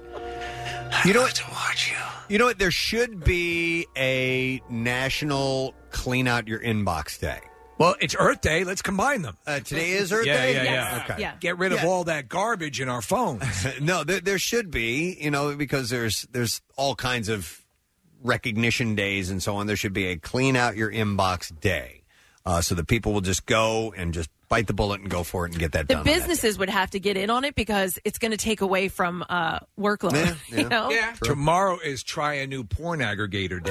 Ooh. yeah, yeah. Oh. Wow, there's lots of them out there. I need some help. I actually can recommend one. Anyway, uh, thought it was worth sharing. I bet there's a lot of people in the same boat that are just that number just kind of haunts them. It's sitting there. Mm. It makes you feel ineffective. Some people, the anxiety is so intense that you have to take care of it. O- others, it's kind of a background thing. It's like, oh, it's just sitting there. I'll get to it someday, blah, blah, blah. You may as well just go ahead and do it. Yes. Go ahead and do it and get it out of the way. All right, we're going to take a break. We're going to come back in a moment, and I've got some great bizarre file stories of weekends. Always supply some great stuff, uh, and we also have your opportunity to win a thousand dollars. Your first shot at it today with Go Fund Yourself. So get ready for that. We'll be back in just a moment. Listen to all the WMMR podcasts as well as a live stream on your Alexa enabled device. Just say, Alexa, open MMR. Show your mom or the mother of your children that you love her to the moon and back with Steven Singer's beautiful I Love You to the Moon and Back diamond necklace for only $98. Free shipping, free personalized Mother's Day card, exclusively at Steven Singer Jewelers. That's IHateStevenSinger.com. Back with more of the Preston and Steve Show podcast.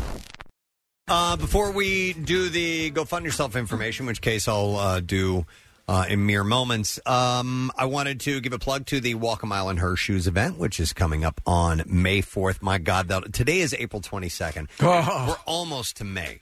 We're very, very close. I think my feet are, well, listen, they're in shape. We're ready They're to good? go. We're All ready right. to go. Steve will be there. Nick, you doing it again I'll this come- year? Yeah, Ben's Yep. going to come with me as well. So Awesome. Yeah, fun morning. Walk a Mile in Her Shoes will be in Collegeville on May 4th, and uh, we'd like you to join Team WMMR. It's a good time. We just hope for some great weather, and uh, there's all kinds of food and activities that are there as well. But this is uh, for the Laurel House, and of course, it's a uh, women's shelter. And not only that, they help out anybody who's dealing with domestic abuse and uh, all kinds of, you know, uh, helping you get uh, legal representation and getting you out of a bad situation and on to uh, a better life. Uh, people who are dealing with abuse in their lives. Um, they're great people, and the event is a lot of fun. We literally put on women's high heel shoes and walk for one mile. Literally. And we will be at the Pfizer Collegeville campus, and uh, it starts at 8 a.m. Uh, The, the walk-ins start, I think, around 10, something like that. But it's 8 to noon, and anytime you can come by and be a part of that, it'd be great. But sign up if you'd like to walk beyond our team. They can help you out with the shoe selection and all that. So it's it's very interactive. And the easiest way to sign up, just go to PrestonSteve.com. Uh, click on uh, commun- on the events uh, section. You'll see community. Click on that, and it'll take you right to the sign up sheet. And we'd love to have you on our team. So once again, that is on May fourth, and uh, come and do it. Walk a mile in her shoes. All right, let's get to this. 93.3 WMMR, Philadelphia. Fund you too. Fund you Here we go with some money, folks. This hour's keyword for the MMR Fund U2 nationwide contest is cash. Exactly what you win. C A S H, cash.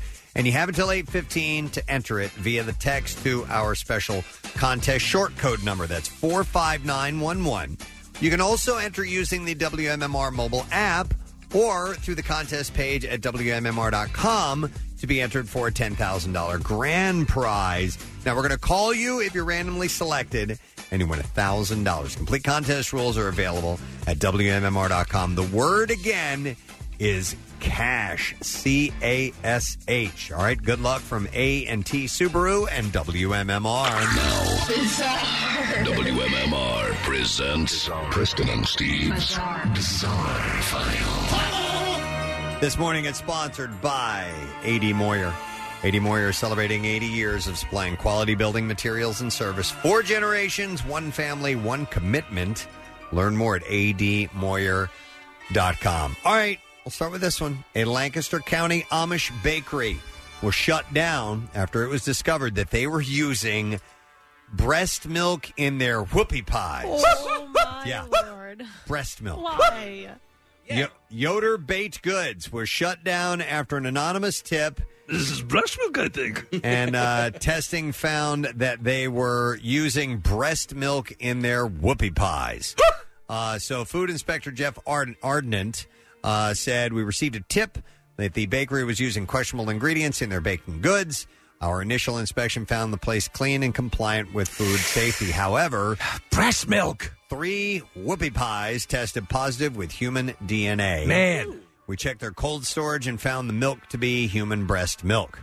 A whoopie pie is a baked product that may be considered either a cookie, pie, sandwich, or cake made of two round mound shaped pieces of chocolate Barf. cake or sometimes pumpkin or gingerbread cake with a sweet, creamy filling or frosty sandwich between them. Ah, man, that's uh, yeah, that's uh, that little scary. Uh, s- uh, stay away from the chocolate pudding. Buttermilk is used in the recipe. According to Arndt, the whoopie pies likely pose no danger to the consumers who ate them, but it is against the law to use human fluids in food. Yeah, I don't know what uh, pasteurized means. I don't know what you know, but like you're supposed Well, to it's- drink pasteurized milk. But it's a health step. Okay, yes. but uh, why don't you have to pasteurize breast milk? Like, what's the? Well, you shouldn't be serving it in the first You place. shouldn't be having breast milk, period. Who cares if it's That's why they pasteurized? always say you want half and half. Do you want uh, whole milk or would you like human breast milk? well, but for children, you know, babies, right?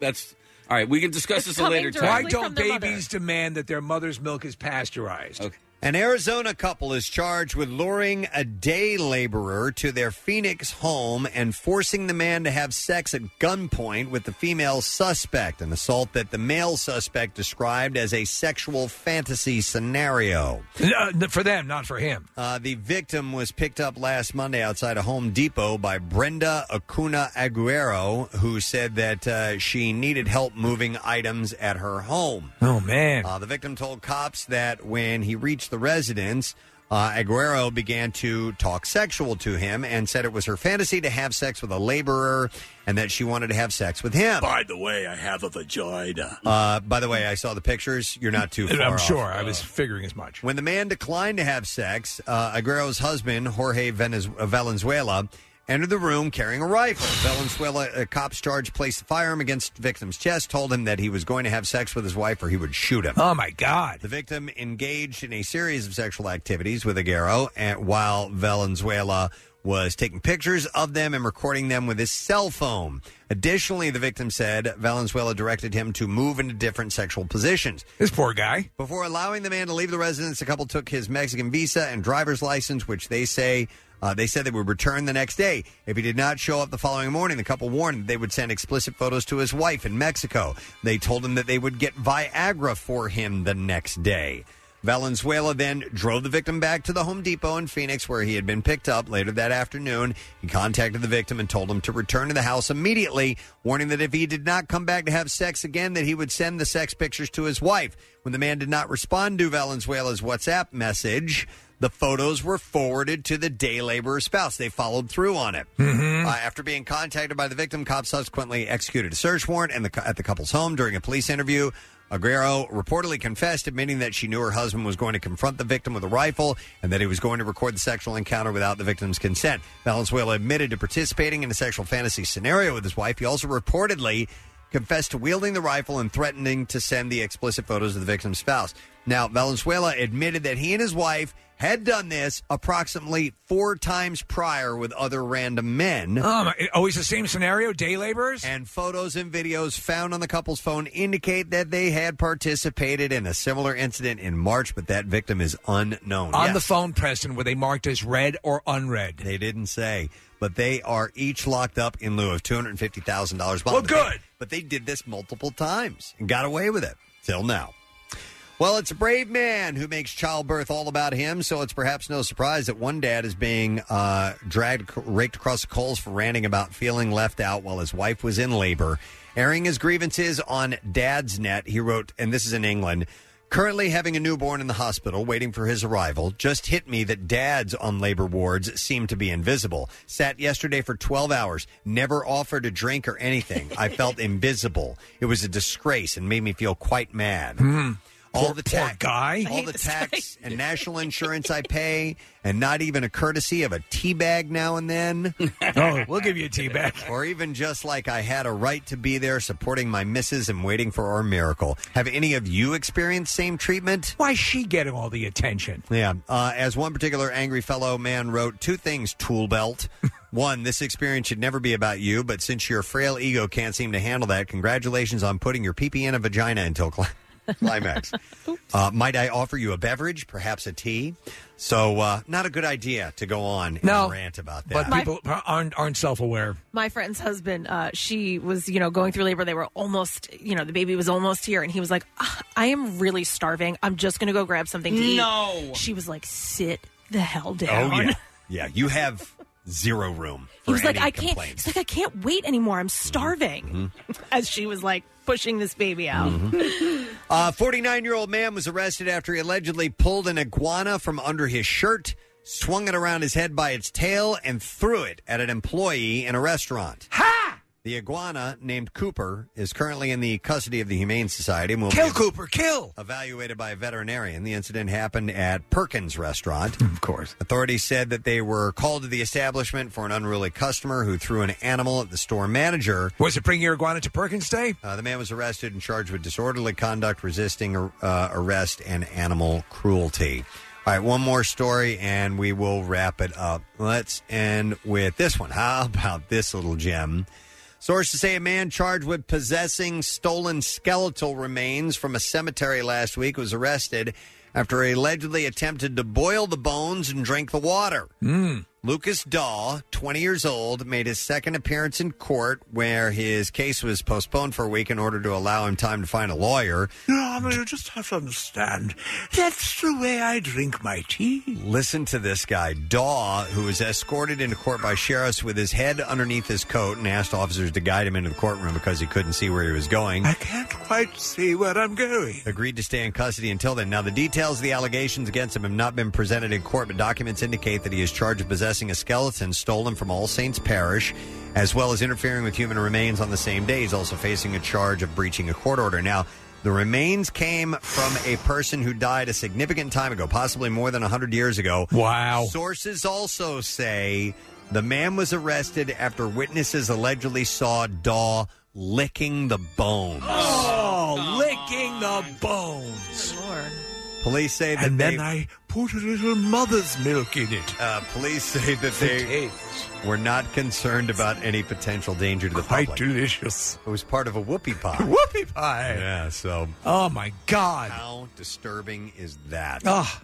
And that is what I have for you in the bizarre file this morning. All right, we shall take a quick break. Case, can I give away some Yeah, man. beer?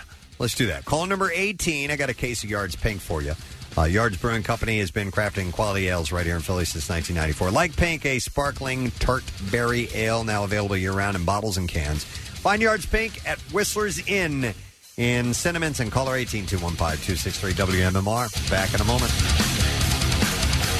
hey marissa Hey, what? Zeta. Ada. Zeta. Ada. Zeta. Ada Pie. Hey, podcasters, you've heard all of the details now about our next sorority party, Sisters and Suds. It's Thursday, April 25th from 6 to 8 p.m. at the new beer garden at Parks Casino in Ben Salem. If you want to attend, all you have to do is email podcast at WMMR.com for your chance to win. By the way, follow up from the bizarre file. I let one get past me. Fake news? Fake news. The, bre- the breast milk story is not real. Apparently, it's from a Oh. website called POL, which is People of Lancaster, and it's kind of a uh, an onion satire Ah, site. okay, well, good. Didn't know that. I do my best to uh, to dig through, and I usually go directly and find the stories at the sources. Uh, but somebody sent me that, and I'm like, oh, this is a good one. I got it, and, and I got it this morning. I'm like, I got to run with this. So. Uh, listen, it you- happens. At any given time, there are 25 people going through stories. You you hire a s- you've h- long ago hired this huge staff of story vetters, uh, but uh, y- you know it's again, but it fits right in that it's Yeah. right just It's there just enough. enough. Yeah. Yeah. So I, and uh, by the way, we've heard far worse. Oh yeah. So I do try to make you aware if I did have one get past me, and that one unfortunately did. Uh, so there you go. Just a little programming note. Uh, I did see this on BuzzFeed. BuzzFeed has become one of my favorite websites because it's a great time killer. Uh, they have all kinds of quizzes. They have all kinds of uh, little lifestyle things. It's like Mashable. Mm. It's fun. Yeah. So I stumbled across this a um, a viral Reddit thread had asked wedding photographers and videographers if they had a sixth sense about which marriages will last Oh, and which wow. ones won't. Yeah. So I only there's loads of them on there. I grabbed like the the first 15 that were on. Um but things things that they have noticed. Yes. That are little Indicators. indicators, and over the course of time have realized they've developed this ability to discern, divine who's going to make it and who won't. Yeah, it kind of reminds me of that one scene in Jerry Maguire um, where, because they got like married really, really quick. Yeah. And then she's looking at the wedding video and she just sees his face. She goes, oh man, like he doesn't want to be married right now. And, Yeah. and, and, I mean, they ended up, you know, spoiler alert, back together. But, Yeah. If you haven't seen Jerry Maguire at this point, hang it up. No, but there and and I think also there might be other professions that kind of have a little precognitive or uh, little indicators that will that will say you know, and it doesn't have necessarily to do with somebody getting married or you know this person doesn't know what they're doing or this is going to happen, and so you can tell for some reason or another. I think al- also in, in time, like my, my wife and I, you know, if you you'll see other couples or whatever, and sometimes there's just body language where there's things that are like, yep, you know, we'll, we'll get in the car after something like, wow, Yeah. that, uh, something seems Oh, to I- be up, you I- know. I left a wedding and uh, just by the bride, like in the pictures and uh, just everything, we were like, there is no way this is lasting. and, Right, it, yeah. and it didn't. Really? Uh, so there you go. So here is a uh, here's a, a few of them that I saw. So here's one, and, and each one is from a different uh, photographer or All right. videographer. This one says the cake cutting, biggest sign of whether a couple is Oh, going really? to last. Yeah. Some people like to jokingly smear the cake everywhere, and some people don't. But usually, the couple is in sync about this. Whenever I see one of them force cake all over the other's face, the marriage has ended in divorce. Wow. Okay, that's So- interesting. So if they haven't agreed upon what they're going to do, Right. Oh, uh, then that can. This person says that's an indicator. Uh, we did not. My wife and I did did the little bit. We we fed each other a bit of cake, and that Yeah. was it. I don't think we were. f- Yeah, but you guys were in sync with each other. We knew what we were doing. yeah, exactly. That's what he's saying. He's not saying the you know but- Whether or not. Yeah, you but do if, it, if right. Mm-hmm. one of them does it and the other one's pissed Just- off, yeah, yeah, pile drives them that you did that. I hear then you. That's an indicator. Do you remember what you did with your cake? Yeah, Chris? we we played. We- yeah. we had some. And fun you with were it. in, did you uh, talk about it ahead of time? Do you recall? Yeah, I, th- I think we kind of somewhat agreed. Yeah, we yeah. kind of gigglingly. She didn't say "don't do it" or Yeah. anything along a those little lines. bit of a, maybe icing on the nose and so on and so forth. Wh- When the guy takes a wedge of cake and slams it in the face, Some people do it violently. Yeah, yeah, It's- yeah. It's really bizarre. Uh, here's another one. It says a big red flag is when one person is clearly trying to change the other. I had one groom who loved poker, craft beer, cigars, hanging out with his friends, and video games. So I planned a cool shot where the bride enters an old saloon, and he and his friends are in there. But the bride stepped in and declared, "Oh, he won't be doing any of this anymore." Oh, that's what you think, bride. She said the poor guy just sat in silence as the bride Yes, pitched, dear. uh, pitched a shoot in which they shop for a Yorkie puppy instead. They got an annulment before I even finished editing the wedding photos, Oh my gosh. according to this photographer. Wow. Here's another one. It says, a friend of mine is an engagement and wedding photographer, and she says that she can tell how in love a couple is uh, by whether they pay attention to each other during their shoot or her. Uh, it's the contrast of sharing the experience together versus fretting over the optics. So I'm not sure exactly. I, I think if there there's there's a little bit of synchronicity between the people and and like the you know the I think when a guy comes across as being dragged through all of this and doesn't you know if, if it's important to the wife uh, you know and, and it's it's something that they can get behind I think that's what they're talking about there I bet you Preston I, I you know I bet you probably has a good sixth sense about this as well Steven Singer Yeah. You know? Yeah, when when they're there getting the rings. because I'm, I'm sure there's a whole thing you want to. I remember, you know, a- and uh, when I was shopping for my engagement ring and all that stuff, you know, Yeah. you know, yeah. Just I think I could tell if someone's going to make it. Uh, here's another one. I like this one. It says I used to help a buddy shoot wedding videos, and I found that the bigger the country hit they dance to, The shorter the marriage. Oh my god! He says that couples that use obscure songs seem to last longer. okay, I don't. For their first dance. oh, for the first dance. Yeah, yeah. Oh wait, so the more obscure. Okay, So if you're 'Cause mine was using- pretty, mine was pretty obscure. It wasn't like a radio hit or anything like What that. was it? It was uh, Coldplay, a song called Green Eyes. um, All right. Yeah, um, yeah, exactly. As opposed to a big, giant, surefire hit. Mm-hmm. Rochelle and I used a song from Rent. So that I think that would be That's a little bit obscure. of- more obsure. We Yeah. we used, we did it just for us. We were, Yeah. we were like, nobody's going to know this song. I don't care. It means a lot to us, so we're going to do it. So maybe that's why, because Yeah. you look deeper into Yeah. Mm. it as opposed to like, that's a nice song. What'd you do uh, for Music Man? Uh, no, no, no. Uh, ours was- 76 trombones. Ours was uh, "I'll Stand by You," uh, the Pretenders. Okay. Uh, Friends in Low Places by Garth Brooks. Shut up. oh, wait, no, I'm divorced. Oh, seriously? No, I was no. going to say, yeah, that's right. You got a divorce. That was a big country. There you hit. go. All right, here's another one. Devil went down to Georgia. Yes. My red flag is when the vowels are very fluffy or almost selfish, like how you'd imagine an 11 year old talking about their Prince Charming. I'm going to want a lot of orange. It- My it's- love. It sounds like a, a lot of these things on this list are when the when the bride, especially um, so far on the list anyway, is making it more about the wedding day than about the marriage. Okay. And I that's always been an issue of mine, and I try to as uh, you know as pops or whatever, as the old man, I try to give that advice, saying the more important thing is the marriage. Don't place so much weight on the wedding day. You know, think long, think think long game in this. Uh, this other comment says, uh, I once shot a wedding where the best man raised a flask while the bride was walking down the aisle and Ah. said, Here's to the bride, here's to the groom.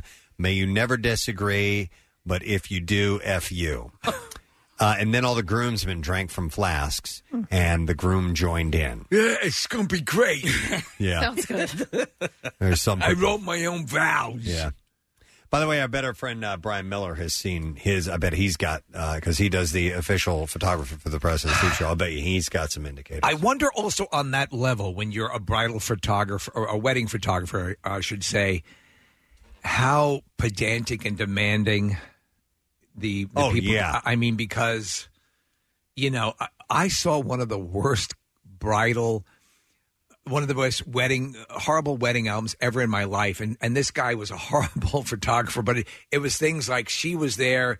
Looking at the TV with her hands under her her, her, her chin, looking, and the, his picture was superimposed on the TV, like smiling up at her. It Oh, just- my God. It was horrible. Okay. And uh, somebody texted in earlier that uh, pastors and ministers probably know as well. Oh yeah, yeah. They just do it I anyway. don't believe this is going to work. But I think we'll do this anyway, um, you know, obviously, if if we could get the money up front, that would be great.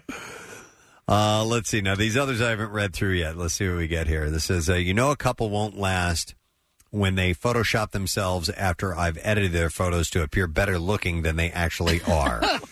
What? Pe- people who are truly happy for you don't care how perfect you look in your photos. Besides, genuine love and happiness makes the most beautiful photos, not a slim waist and perfect skin. I there and there's just body language you can tell. I've there there was a couple that look at these this picture, Preston. Oh my God, they've photoshopped them into centaurs. half horse, half human. And by That's the way, hilarious. Mm-hmm. the one problem of being a centaur is that you can't tuck your shirt in. Yeah, yeah, the guy's shirt's hanging out. That's great. Um, Wow. But uh, yeah, the, it's, it's horrible stuff. I just think there there there are just gentle touches and things that occur between people who love each other. You know, I mean, it does. You, you don't have to be. You know, you have to be teabagging them. But I mean, the- you know, those little things that the touching of the shoulder, the hand holding, those are little things that indicate something. Oh, The you know? wedding I was at, the bride was just barking orders at Ah. everyone that passed her. I mean, not just her husband, everyone. And Kathy, doesn't it seem that a lot of them, a lot of, she times- didn't enjoy. She didn't enjoy one moment of it. Ah. and that's not good. Of her own wedding. Of her own wedding. There's no way she could have. The way that she acted from start to finish, she, there, there was nothing that Hmm. she enjoyed. She was yelling and angry and would just put on a smile for the picture. Maybe she was. That was the enjoyment, though, being in a position uh, to to bitch and piss and moan and and sort of have carte blanche to do that. I don't know. It was so mean. Wow. Uh, by the way, here's a text says I used to be a server at a wedding venue. I had one night where a groom was crying, saying he made the biggest mistake of his life. Oh, wow. oh my God, that's terrible. God, that's hard. Did you for one second? And people, uh, you know, n- no. I, when I was getting married in the ceremony, and I saw Claire for the first time, you know, fully in the the gown, I was. This is wonderful. This I was is what having Mm-hmm. too much fun to think about anything else. it was great. Yes, I knew. I, if you're there going, um, dear God, what have I done? you haven't thought it through. Uh, all right, here's another one. Uh, this this photographer knows wh- that it's going to go wrong. Says when one is constantly apologizing for the other's behavior or attitude, Mm. that that's not going to work. I've, se- I've seen like s- very sweet, uh, you know, guys and very sweet women, you know, apologizing for the other, and it's just so uncomfortable for them. Especially like if if the, the the the groom is excessively drinking or the she is, it's just it's it's horrible. Yeah, this person says they know it's going to go bad if you get married with 60 other couples at a mass wedding. Yeah. But what if there's a lot of mascots? Yeah, what if Gritty's Yeah. there? Yeah, yeah. Yeah, Gritty and the Fanatic. Come on, man. That was awesome. hmm Uh, and by the way, you know, wedding season is, we're right on the edge of it. It's probably Yep. started already. as I'm we sure roll of it, into right? Spring, yeah. Y- yeah. Uh, here's another one. At a wedding, at one wedding I shot, the groom kept winking at me and my assistant during the ceremony. He wasn't winking like he had something in his eye. He was leaning back in his chair, looking past his soon to be wife and winking at us, realizing that one wasn't going to work out. Uh, here's one that says, I'm not a photographer, but I make engagement rings, like you were saying about Okay, Steven yes. Singer. I found that if the couple is nice to each other, me and my staff, they do well. If they are short tempered, rude, or pushy, it's a sign that they don't really want to be there. I think someone who's just inherently or an int- or intrinsically rude or curt or unable to work with someone, that's not a good foundation for a successful marriage. Yep. These are photographers, by the way, and videographers who have little telltale signs that will uh, make them realize that this couple is not going to make it. Here's another one that says I saw red flags whenever the bride or groom was super quiet and just watching. Mm. Once I had a groom who said no more than 10 words to anyone the entire day. And after the wedding, the bride asked me for a discount because I couldn't make the groom look happy enough. Oh, dear. They got You're going to divorced. ask for a discount? they got divorced a year later.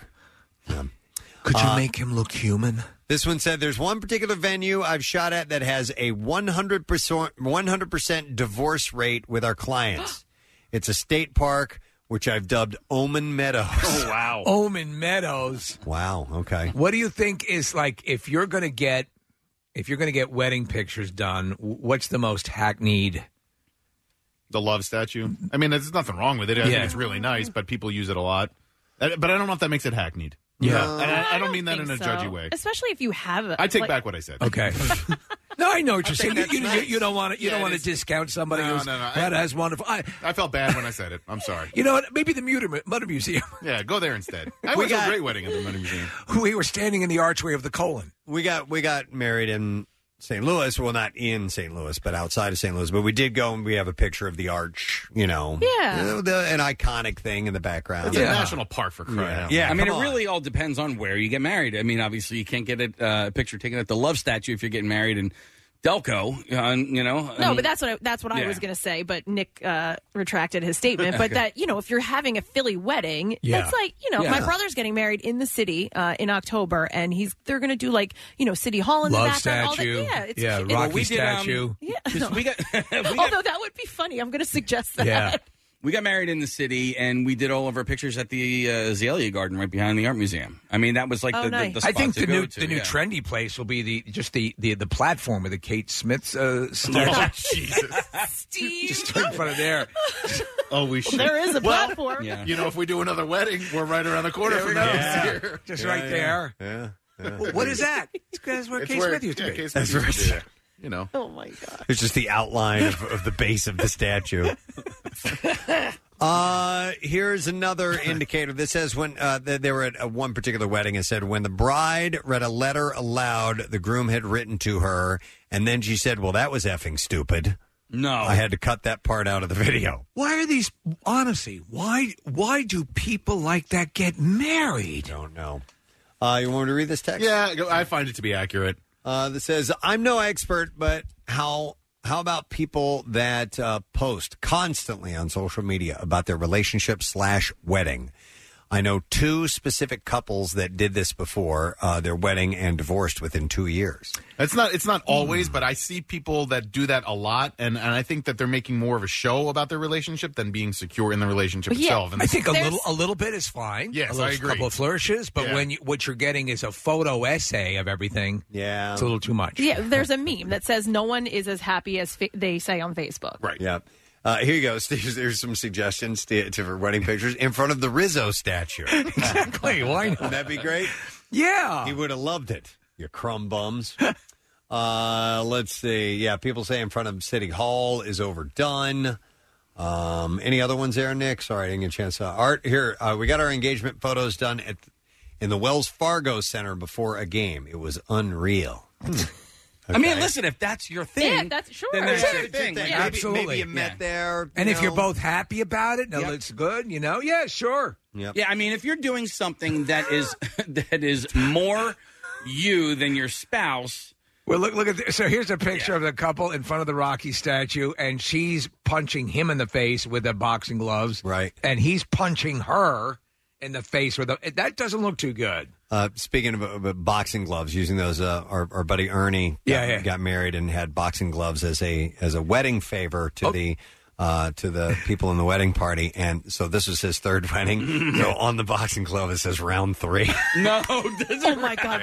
Stop. it's pretty funny. I thought that was pretty clever. That's a good one. I did like that. Uh, I was in a wedding one year, and uh, it was the, the wedding itself was in July. It was in a church in Philadelphia that was not air conditioned. And then Oh. Steve, they did, yeah, they did the photos on the top of the art museum steps, which is a nice location, Yeah. Except when it's 98 degrees Oh, outside, and we're all outside, and just and when you look at the photos afterwards, it's impossible not to see everybody sweating and just standing, trying to stay as still as possible.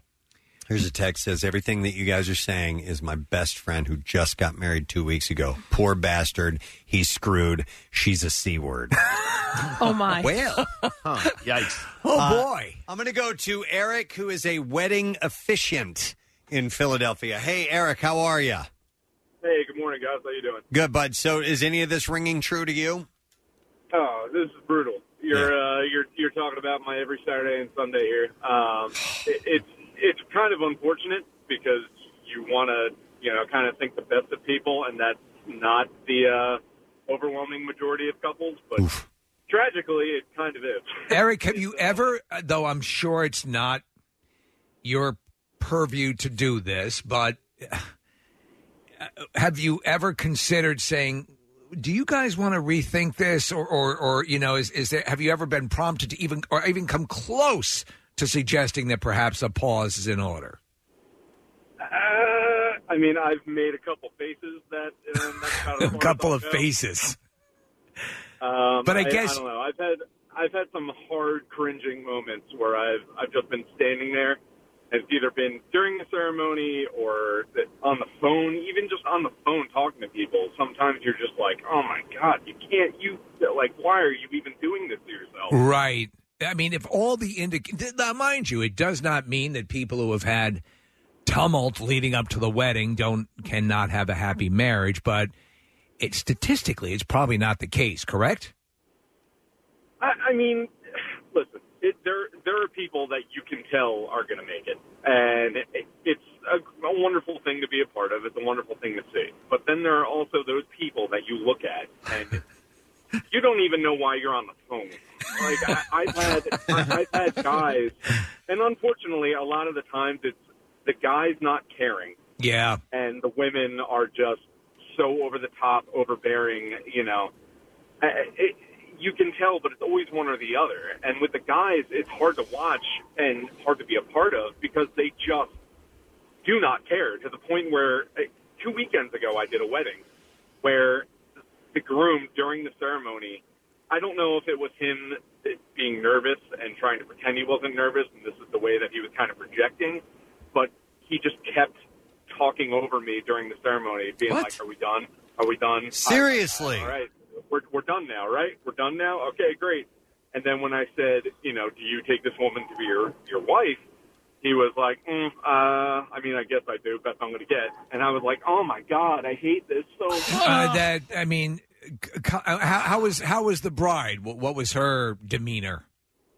I mean, you could see that she's just kind of like, ha, ha, ha, this is us, like this is our, Ugh. like, you know, this is how it's supposed to be. Is this in front of And, a bunch you of know, people, Eric?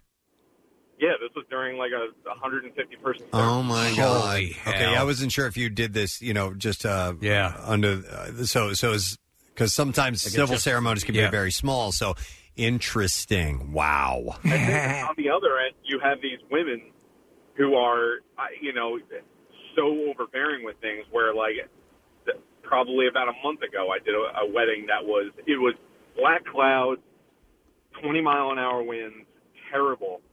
Everyone in the wedding was like, "Listen, if you have this wedding outside, it's going to be terrible. Please do not do it. The storms are going to open up in the next ten minutes." They dragged everyone outside, all these people that had their hair nice, spent all this money to look nice, dragged them out. Wedding started, thunder, lightning, downpour. Everyone got soaked, everyone got muddy. It was like in a dirt area next to the barn. and you could just see the husband was like, yeah, this is what I have to look forward to. For the rest of my life." Oh Jesus! Yeah, honestly, that's and that's one of the things is again I don't uh, to place so much emphasis on one day Yep. is just Yep. it's problematic. Thanks, Eric. Appreciate it, man. I'm sure he's seen a lot. Have you ever? Do you know anyone? Because I know none of us have done it before because we would have we would have said something ahead of time. But maybe you know someone who has gone to someone who's about to get married and said, "Look, don't do this. This is you know what I mean. That- Yeah. What? Do not do this. So we had. um So my uncle was with a woman who none of us liked. None of us liked it all. And then hindsight, after it all fell apart, and he went through all the crap.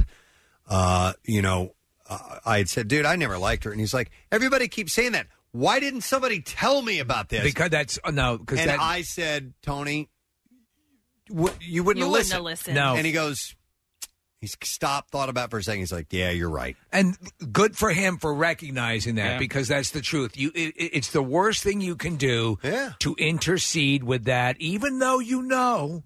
B- I mean, because they don't want to hear it. I mean, I, I don't know. My my inclination would be to just support them and hope that they can't, you know, hope that they can see the forest for the trees and not marry that forest. Well, yeah, but the converse can be true too because uh, I had a friend, uh, have a friend who um, got engaged after dating a woman for two months, and uh, my friends and I all thought that this was crazy, and that they got engaged uh, really quickly, and then they got married not that long afterwards.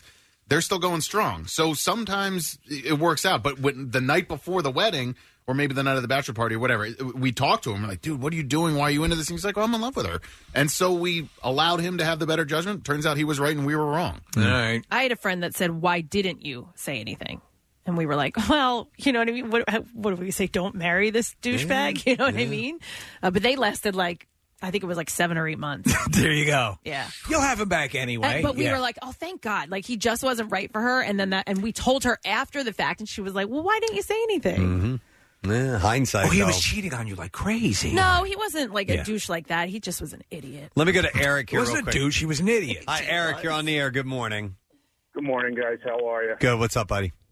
All right. So my aunt died a few months before my wedding, and we happened to be at the last rites for her as she's dying. And my now wife, we're still married, uh, was pregnant at the time, and my mother thought it would be a good idea to sidebar with her and let her know what a good idea it wasn't for us to get married. So and she why was- we should not get married. She was dissing you to your soon-to-be wife.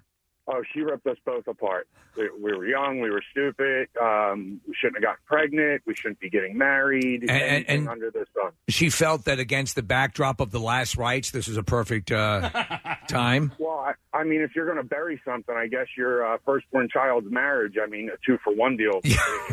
Why not? I don't. I don't really know, but uh, Mama Duke's was pretty brutal, and it's Jeez. taken years. And uh, I mean, they keep each other at arm's reach these days. But two kids, and uh, 11 years later, we're still together. But it is still an issue of contention. Of course, I- it's hard to lose that. Yeah. But at the same time, I mean, my mom was honest, so like I can't really. I mean, I, she had certain valid points. uh, Is, is your mom still around? Is she is she still around? Oh yeah, no, the, the old battle axe is still swinging. Okay. Just make sure you put her in a substandard retirement. yeah, I know. Thanks. All right, thanks, Eric. Appreciate it. Let me go to James here. Hey, James. Good morning. Hey, good morning, guys. Yeah, I was uh, I was put in charge of delivering my my nephew to his to his wedding, and it was a pretty big affair down in Alexandria, Virginia, and and uh, and, and this woman, I mean, she was a total bee. I mean, she, she- Yeah. it was it was terrible, vi- visibly crazy, you know. and uh, and I, I had him in the parking lot, and I said, in, in all sincerity, I said, man, you don't have to do this. We can get in my truck and we can go. We can just go. Just leave all this stuff. You'll look back on this and you'll be glad. And he looked up. Like he, he thought I was joking. He was like laughing. Then he realized I was dead serious. And he just he thought about it for a second. And he was like, no, I can't. I've got to go. You know, all these people are there. All this money. Yeah. And it, was, it ended badly. You know, it was it was uh, terrible. Put him through the ringer. Uh, did they did they end up splitting up after the marriage? Oh, absolutely, yeah, Uh. ab- absolutely. A couple of kids later, Ugh. and um, and it was a shame. Man. It was uh, James, did he ever come back to you and say, "Dude, I should have listened to you"? you know what? He he would never he never admitted that. He would he would joke with it. He he, he, he remembered it. It was clear, you know, instance of uh, Yeah. clarity there. But he, uh, he- he he would never like admit that. Yeah, you were right. I shouldn't have done it. Yeah. Well, he got, he got kids out of it, and I'm sure he appreciates that. But Or- or not, or not. Maybe he hates those little brats. you little bastards. thanks, James. Wow. Well, yeah. There there are some indicators, and sometimes you're right, and sometimes you're wrong, man. You don't know. You don't know till you try. But apparently, a lot of photographers have a sixth sense about this thing. There are telltale red flags that they see at these uh, ceremonies that are go. Yep, that's uh, that one's a goner. and what do they even even they have a timeline? You know, six months. Did they even take the lens cap off in that Yeah. case? Yeah. All right. Anyhow, uh, thank you for your calls. I do appreciate it. Hey, I want to remind you we have a new Daily Rush video that's up and running. Uh, the title of this is "Personal Questions with Bill Weston." I don't remember this. Neither do I. It says Bill Weston has some questions for you, but they Oh. probably aren't work appropriate. These are these are um yes HR issues. Are you on your period? Yes. Oh, yeah, yeah. Oh, it's not actually Bill. It's Steve. That's right, Oh, Steve. okay, all right. Are you on your period? uh, watch them now at PrestonSteve.com, sponsored by Punchline Philly Comedy Club, uh, Restaurant and Bar. I just saw Hal Linden Hey, in, our, there you go. in our green room, and we are having him in our studio next. I'm excited about that. It's going to be performing at the Bucks County Playhouse in New Hope. I'll get you all the details in a moment when he comes in here. We'll be back in just a moment. Stay with us. Like the Preston and Steve Show podcast? Check out MMR's other audio on demand at WMMR.com or on the MMR mobile app. Back with more of the Preston and Steve Show podcast.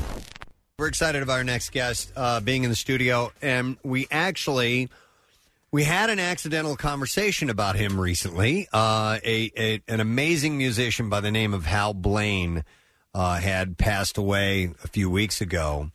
And while talking about him, and I wrapped up, and I had said Hal Linden by accident, and it led us into a discussion about how much we love Hal Linden. Yes. And ladies and gentlemen, the man is sitting right next to me, right here. Please welcome Mr. Hal Yes.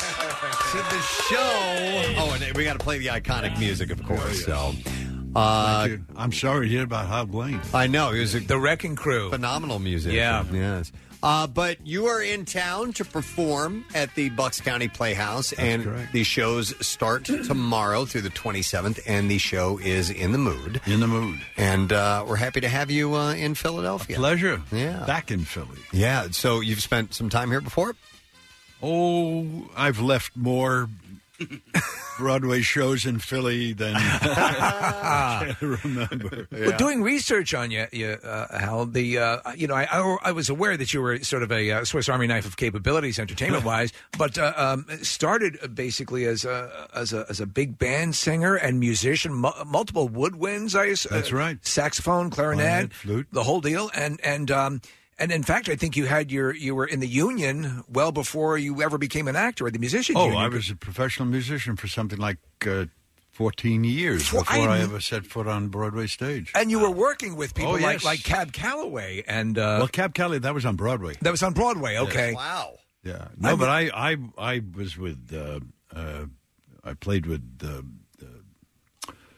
Oh boy, It's all right. It's early. Bobby Sherwood. Oh, okay. Uh, Ray McKinley, Sonny Dunham, all the uh, the major bands ha- had gone by the time I joined the uh, music business. But there were all the secondary bands were still still hot. I never got to play with Woody Herman or Stan Kenton, you know, the really uh, headliners. But but I did play with. Uh, there were no pikers that you. I mean, there No, were, you- no, you were playing no, with real, oh, with no. real, with real people, and and you were also a singer as well. I was the yes, I was the the personality kid jumping out of the saxophone chair. No kidding. Yeah, But I never got to sit on the little chair in front of the piano. Remember? Yeah. yes. Never- right. Right. Never was the quote boy singer. I was the saxophone player who sang. Okay. so you, you, you would- there'd be a portion in which during the show you would sing, but you were never like the uh, the, the uh, Sinatra to the collective. Generally, generally speaking, we had very nice boy singers, but they were very lazy. Okay.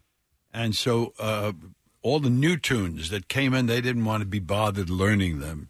So uh, that was my uh, my specialty. I would be able, I would learn all the new tunes. Got it. And the minute there was a request for the new tune, they had to, you know, get Hal, Hal sing it. You know. Well, it's it. I think it's sort of fit that you're doing, uh, fitting that you're doing in the mood. You were actually in the United States Army Band for a, a while, right? When you enlisted, how long? How long were you a part of Enlisted?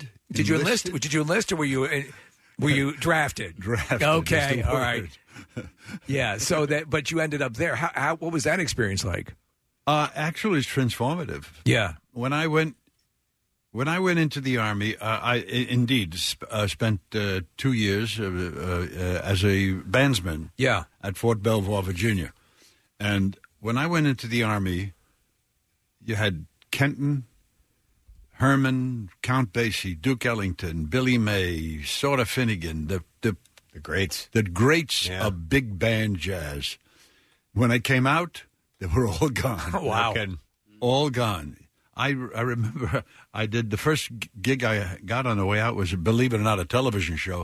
It was a band leader named uh, Sammy Kaye. Do you remember Sammy? Kaye? I do. Yeah. Yeah, he had a show called "So You Want to Lead a Band." It was a kind of a joke show. You give a, a baton to a, a, a civilian and say, "Go ahead, conduct," you know, and right. And we actually followed what they did. You know, you know. Yeah, yeah. So it was it was basically Oh, It could sound horrible. Yeah, yeah, yeah. Yes, right. Yeah, that was that never was the was. joke of the show. Anyway, uh, I remember the show was uh, ran, ran its course, and uh, was, uh, company manager said, "We're going on the road after the sh- after on such and such a date. If you don't want to go, let us know." And um, the guest of the guest group that day was Bill Haley and the Comets. That's wild. Now I had just spent two years in the army. Yeah, listening only to country music. That's all you hear in the army. and and so I really was not up on what was coming Yeah. down the pike. The birth of rock and roll, yeah. The bi- the birth of rock and roll. Rock around the clock. And he had he had a saxophone player in the group who played one note. Ah, ah, ah, ah. That's all he played. That was it. And and I remember sitting in my chair watching him contemplating my life. I had been in the army. I was now what what was I going to do? You know, Yeah. the big band era was over. Yeah. And um, I said, you know, maybe I'll just try theater, see what Wow. happens. You know, You'd seen- 'Cause I, s- I said I have seen the future, and I want no part of it. and it's not not what you're looking. So you'd seen Not what I guys. was looking Uh, we heard you'd seen a production of Guys and Dolls and that sort of. Uh, In- it- that was in the army. That enticed In the you Army, into yeah, the- uh, yeah. I, I ended up doing some shows with special services, and um, that's where I met actors and uh, writers, you know. And then and we went to see Guys and Dolls Road Company in in Washington D.C.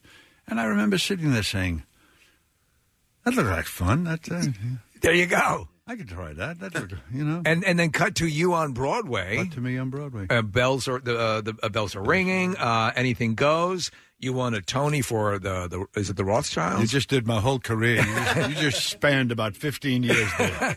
As you're doing that, though, unbeknownst to you, there's there's an uh, somebody who sort of remembers you later on, who would later be, I guess, a producer for he saw me in the Rothschilds. right, and and, he never never wrote a he didn't write a note. He didn't come backstage. I didn't know the man existed. and then you're the Barney Barney Miller. when when the network came with the list of people they suggested to play Barney Miller, he said, "No, no, no I've seen, I saw this actor on Broadway." I've Isn't that never seen him." wild? From from all Wow. those, that and was you, it. I never auditioned for it. That No was it. kidding. He had seen me on Broadway in a show, and out of that decided that that was the quality he wanted in his character. that's unheard of. though. Phenomenal. But but you you were honestly to talk to uh, talk about being as fine tuned because I always thought your your character had and your performance had the essential compassion to make this character work in this comedic environment. But that this guy would just happen to remember that, a- and you have no I think he audition. was working on the character. Yeah. while he when he saw me. Okay, and so you uh, used what he saw in you. And to- used- yes, Wow, what he saw, wow. yeah. And so, how long? So the uh, to take it up to uh, Barney Miller, it was a um, summer like a replacement series initially when it first first came on. Barney Miller, uh, the first pilot of Barney Miller did not sell. Right. Different cast? Different cast. The only one in the original c- was me and Abe. Yeah. Really? Yes, different cast. And um, we were told it didn't sell. That was the end of it. Dead pilot It showed in the uh, in the summer, you know, as the ABC comedy theater, how they rescued dead pilots. and uh, and then uh, in September or October, there, he I got a call. He said he convinced the network to do two more episodes. Would I come back? No, I didn't have a contract. At the same time, I had an offer to star in a Broadway show, and uh, that's a, a year's work. You know, by the time you rehearse and go out of Yeah. town, you know that's that, that that's a big commitment. Sure, as opposed to two episodes that might never see the light of day. You know, Yeah.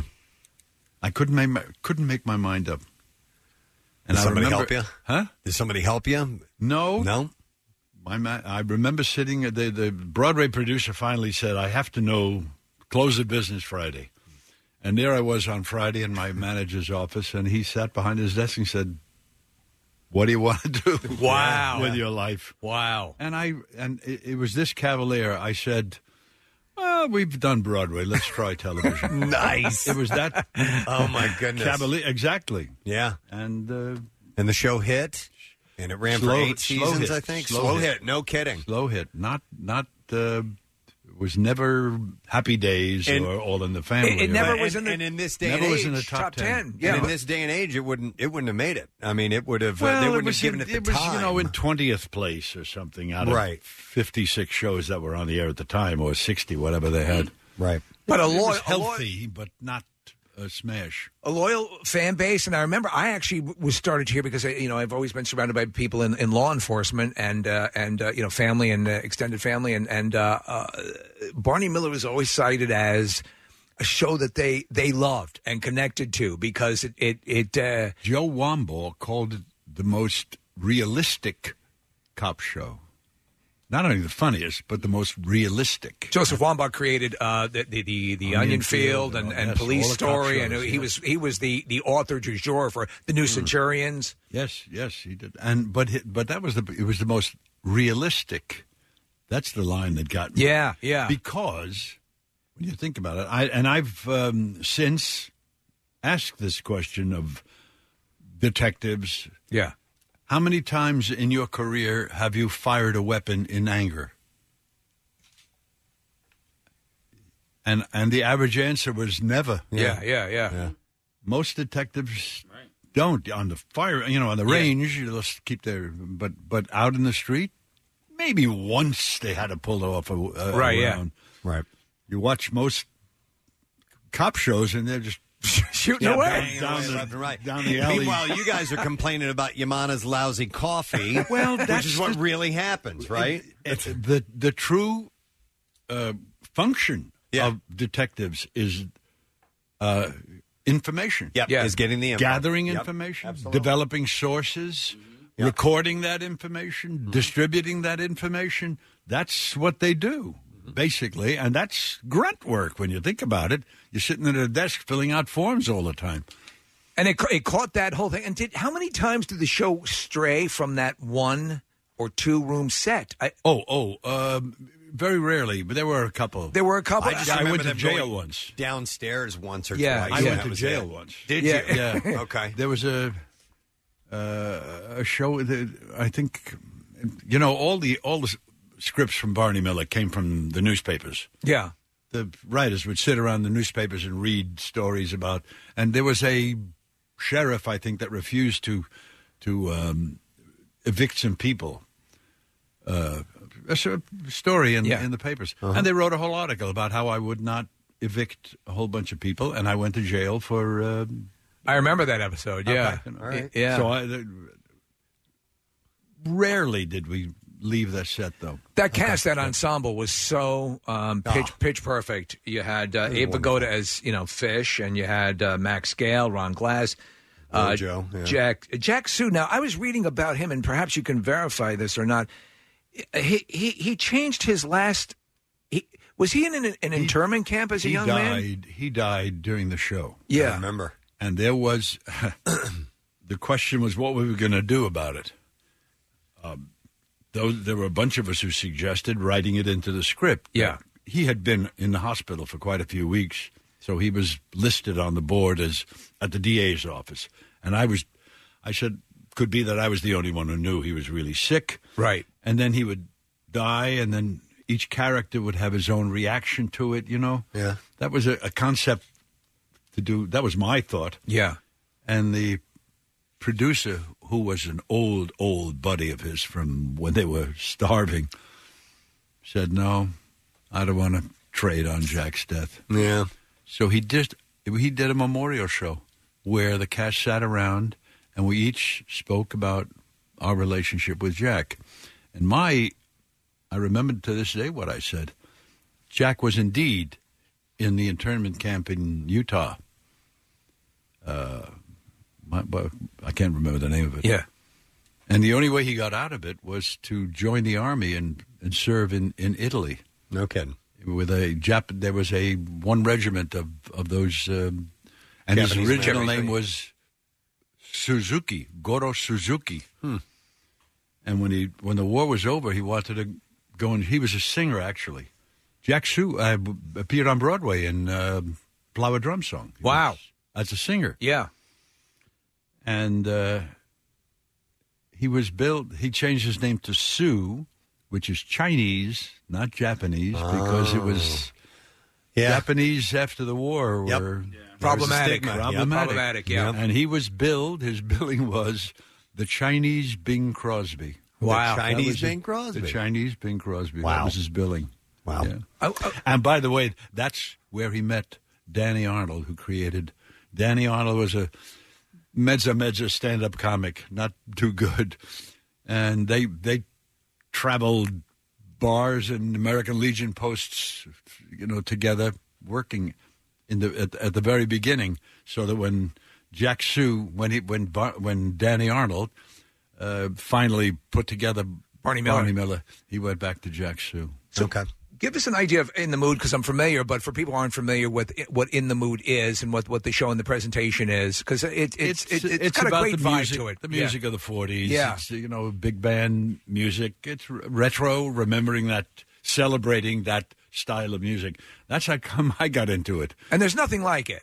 I mean, it has Well, it has a really no. cool. You know, I, I remember I, I saw the, the the Glenn Miller Orchestra years ago, and and I and the audience ran the age gamut. You know, and because it's just, it's just listen, music changed. Yeah, you know, but there are those of us who remember what it was like before it changed. Right. And there's something to be said for it. Um, we were just talking about it. I have a, a, a, a- a s- I've made a CD of my own. Yeah. Some years ago, and one of the sessions, my concept was to do contemporary songs, songs of the day, but do it in the big band style. That's an interesting concept. Yes. Oh, it went about from here to you. but, it's, uh, but if you catch my CD, you'll hear four cuts like that. Oh, that's cool. And I covered a couple of contemporary songs, but with big band sound.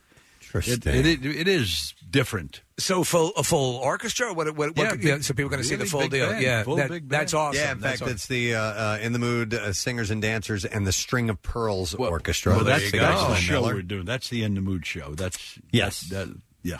Very nice, very nice, and, uh, and that- it's a it's a it's a great uh, playhouse, obviously, and it's a great venue for that. And and it it opens tomorrow. When I was a up and coming young actor. Boy, what I would have given to have gotten a gig at Bucks County Playhouse, or even Lambertville. Yeah. You know, the- By the way, is Lyndon never never worked there, never got a job there. is Lyndon? Did you take the name Lyndon from, From Linden, Linden, New Jersey? yes. Wow.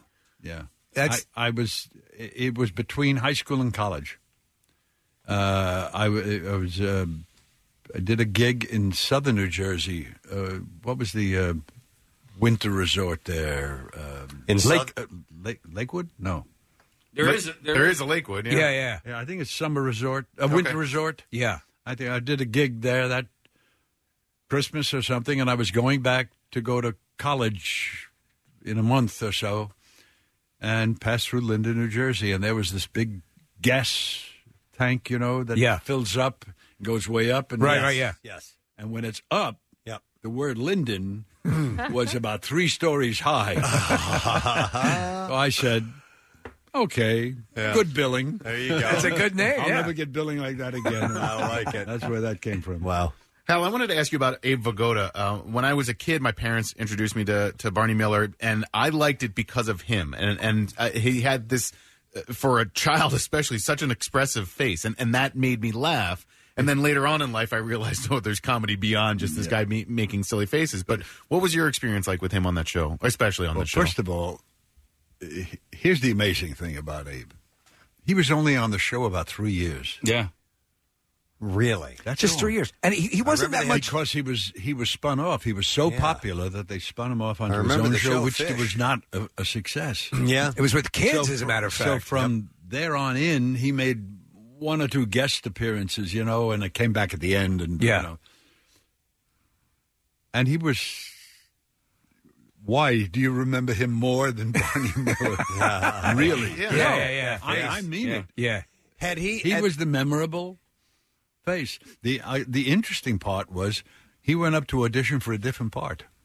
Well, who, who was he auditioning for? There was a character i- at, that sat at Jack Sue's desk before Jack was added to the company, who had an Italian name, and he had just come off uh, The Godfather.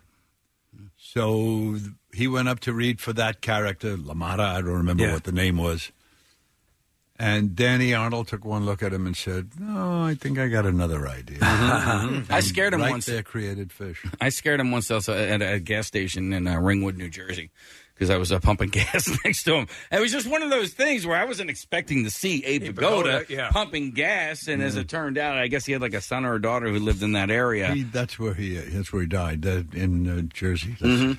But I was like, oh, I, I'm like, I know you, He- you know. And he was like, uh, you know, like back off, kid. you, You know? you don't know, yeah. Correct me if I'm wrong, but he, and I, I think I was reading this in an interview with you, some interview where, where he wasn't that much older than you no, are. He, just wasn't that seemed much older. When we went out to do the original pilot, yeah, uh, he was maybe I would say seven or eight years older than me. That's Right. all.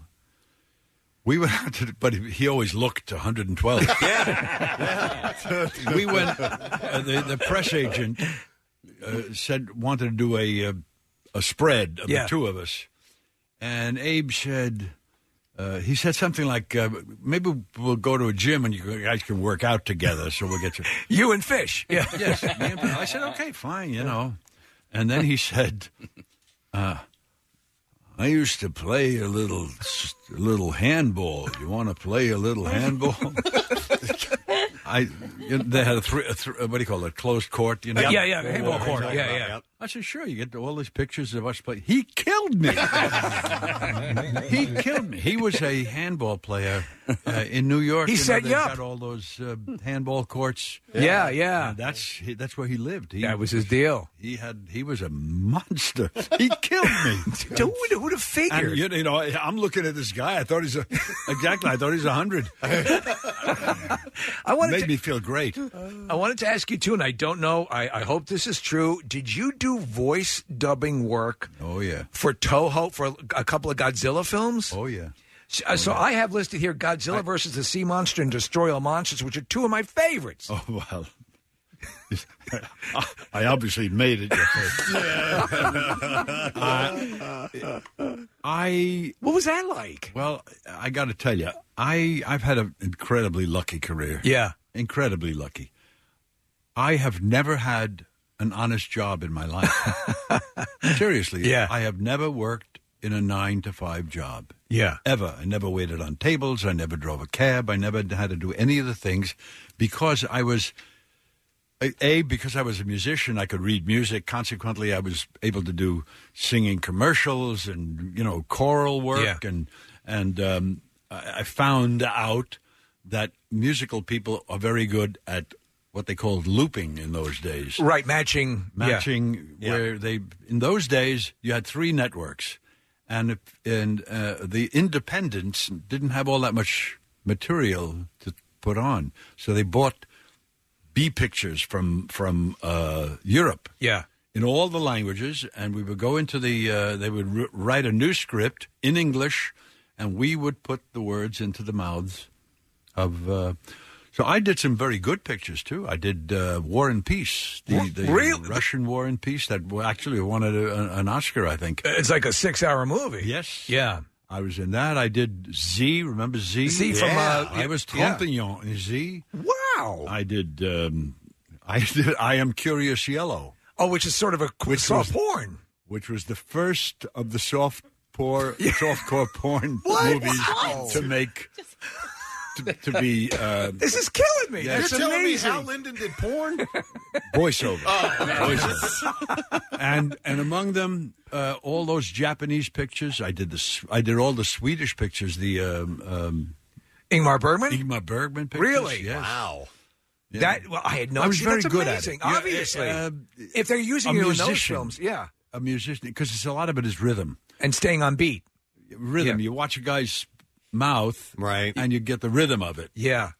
so that you s- can say the line in the same rhythm and matches uh, uh, lips. I wa- I want to say that I saw you as a kid, and maybe you can verify this is just a false memory or not, but you were singing on stage. It was a live event, and it was like a rah rah America type of thing. Robin Williams was in it, and. Oh, you're talking about uh, that was on television. Yes, yes, that was Norman Lear's Yes. show. Norman Lear did um, what was it? What's his group? Uh, uh, up with people, or no, it's not up with people. It's uh, But you sang a duet uh, to. I, I, a- it was actually a, a quartet. Okay, and that was interesting because I had done that song before. it was like a John amazing. Philip Sousa song or Yes. something like that. What yeah. it was, there's a fascinating story behind it because the lyrics were by Sheldon Harnick. Okay. Who was my, you know, a dear friend and wrote The Rothschilds, which was. Um, and, uh, anyway, um, he had been invited by the Los Angeles School District to write a lyric to Stars and Stripes Forever. Yeah, that was it. That was it. Yep. And uh, you know there are different voices. Da, da, da, da, da, da, da, right. Da, da, da, da, da, da. And he wrote a lyric for that, and the other one da, da, da, da, da, had another lyric. So that it, it, and and then it becomes four doing it together. Yeah, it was cool. I It was- remember that. It was wonderful. It stuck with me. The thing is, it was never done because uh, politically, like, where were we? This was uh, Early 80s. Uh, no, actually, it was earlier than 70s? that. It was like '60s that he that he got the the, the um, that he wrote it. Oh. The lyrics, Okay. okay. It wasn't shot till the late '70s or something. But the point was, he chose as his metaphor for the Stars and Stripes Forever protest Yeah. that the fact that we have and and We have that right. We have the right to Yeah. protest. Yeah. Yeah, yeah. So it was called the man with a sign. Okay. The man with the signs, a friend of mine. Da, ba, ba, ba. And and he, he glorified protest. Right. Okay. Which didn't go over too well with a lot of uh, parents of the LA school district, and so it was never done. Wow. I had heard about it from Sheldon, as you know, personally, and uh, I think we did it once at a church or something just to try it. And then Norman came up with the um, uh, America. What was his, that's the name of his group? I can't think. Of Yeah, it. I'm, I'm yeah, I'll I'm look it drawing a up. blank. Yeah, I didn't yeah. Find him. Okay, good. I'm glad you verified that because I thought Yes. I remembered. I'm like, you know what? I need to ask Mr. Linden that himself. Uh, but uh, but singing on stage and, and, and performing, you've won a you won a Tony. You had mentioned the Rothschilds, um, and and has that come back to be your love, the the live audience? It was said of me when he's not near the show he loves, he loves the show he's near. Oh, that's cool. I have, uh, I, I, I love it, for instance, when people tell me they loved Barney Miller, or I saw you in the Rothschilds, I loved that, you know. But what really gets me when somebody says, I saw you in Philadelphia in a show that closed in Philly, and you were terrific. Uh-huh. Because you put the same effort, the same sweat, the same love, the same everything you put into a successful part, you've put into an unsu- unsuccessful part. Right. So it's the doing of it. Right. You know, You love it all. Yeah, but yeah, just doing it. Right. And it, well, this is a great opportunity to see something like this. Yeah. at the and do Bucks you uh, game. of that with with the performance uh, of uh, in the mood? Do you uh, do you break out a saxophone or a clarinet? You play clarinet? Yeah. Cool. Oh yeah. Nice. Well, I, I was asked to uh, do a, a, a guest spot in the show. The show's been around for quite a while. They do a, and I'm doing a guest spot in it, uh, mainly because my background is the same. You know, all the big band background and having been there, and I've got a couple of numbers that really fit. So we're going to put them in, and we'll see if it. Uh, if it makes it better, I I may be around. have you have you ever performed uh, in in your career uh, the Barney Miller theme? Because that is an iconic piece of Performed music. it. I- no, I performed use it in my concert act. Okay, but you've never uh, you never played to it. I don't No, think it's a sax I don't- part. in it, Correct me but- if I'm wrong, as legend goes, that original bass run at the beginning of that was improv, during the. Re- okay, that was not. It was. uh, Um, This part was written coming up. Right there. That was the tune. Yeah, that's the melody. And yep. as they, when they went to record it, Danny, Yeah. producer, turned to Jack Elliott, who was the um, music producer, and said, "Can we lead it into something? I don't know. Could you give me an intro right into that?" Right. And they s- turned to the bass player, who is famous now for this, I, whose name unfortunately, um, yeah, uh, and said, "Give me four bars, give me uh, eight bars leading in," and he came up with it. That is iconic. And that became Isn't that iconic. wild? That's, so funny. And he only got paid for the date. right. Yeah, he wrote that. He wrote. All he got was the gig. All he got. He got the well, he got a session. lot of gigs. Yeah, yeah. yeah. Working musician. Wow. Yeah. Uh, well, I want to remind people that uh, In the Mood is at the Bucks uh, County Playhouse, and it opens tomorrow, and uh, there are shows through the 27th. And uh, a few of the dates there are there are multiple shows. So, like on, on Wednesday the 24th, it's at two o'clock and a 7:30, uh, and then the same thing on the 25th. Actually, there's several days that you're going to have uh, chances to see two performances. So. Uh, make sure you get the tickets and details. You can go to BCP theater.org uh, and uh, and check that out. And everybody raves about you know the, the the venue and how wonderful it is. And New Hope's a gorgeous part of the area, so uh, should be really enjoyable. Um, well, listen, we're so glad that you came by here today. Pleasure. fans for Pleasure. a long, long time, and we are those people who absolutely loved Barney Miller and, and still do. So Great. We're we're so glad you came in. Thanks a lot, Hal. Thank you. Thank you. Excellent, Good. Hal Linden, guys. On the Preston and Steve Show. We're going to take a break, and we'll be back in just a moment. Stay there. We've shared a lot of MMR stories during our 50th birthday celebration. This year, for our birthday, we'd like you to share yours. Maybe you want a cool prize like a pair of concert tickets or even backstage passes, maybe even a trip to London. Maybe you went to an MMR event like the Louie Louie Parade or the Cardboard Classic or even Zappoween all those years ago. Maybe you've met one of us at a concert or a local club. Did you win a CD or a cassette or even an album? Maybe you got a tour of the station. Who knows? We want to hear about your MMR moment, whatever it might be. So call our MMR memory message recorder. Get it? MMR. At oh, 610 771 9666 and tell us your story. Stay brief and focused, just like me. We'll play them back during my MMR birthday broadcast, April 29th. We can't tell our story without you sharing yours. Together, we're 93.3 WMMR, everything that rocks.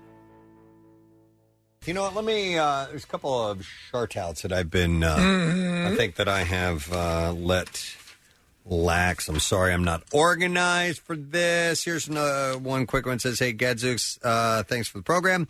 Have a favor, of my best friend Guy Barber, lifelong fan, attends all of your events. Sadly, he's leaving for a long drive out west where he will live. Uh, he would be honored if he could get a. It says the Tom Jones special shard out. Or That's by request. It's up to you guys. I say it would be great if you can Yeah. work it in. Many thanks and uh, keep up the great work. That is from Bed Ament. So hit it.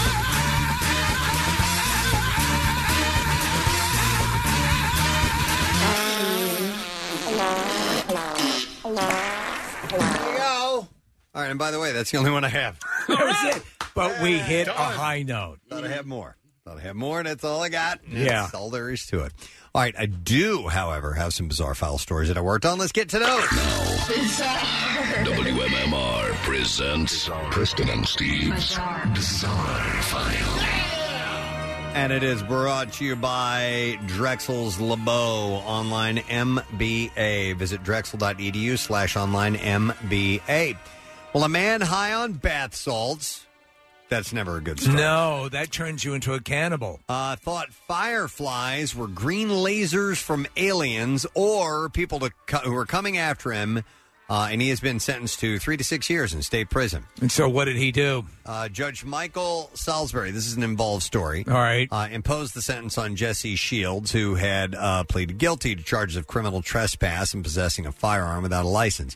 Charges stem from an incident that began last June in which Shields fired a shot into the air to scare off, quote, whoever was messing with him and broke into two homes. His girlfriend and co defendant, Catherine McCloskey, pleaded guilty to driving under the influence of a controlled substance and disorderly conduct.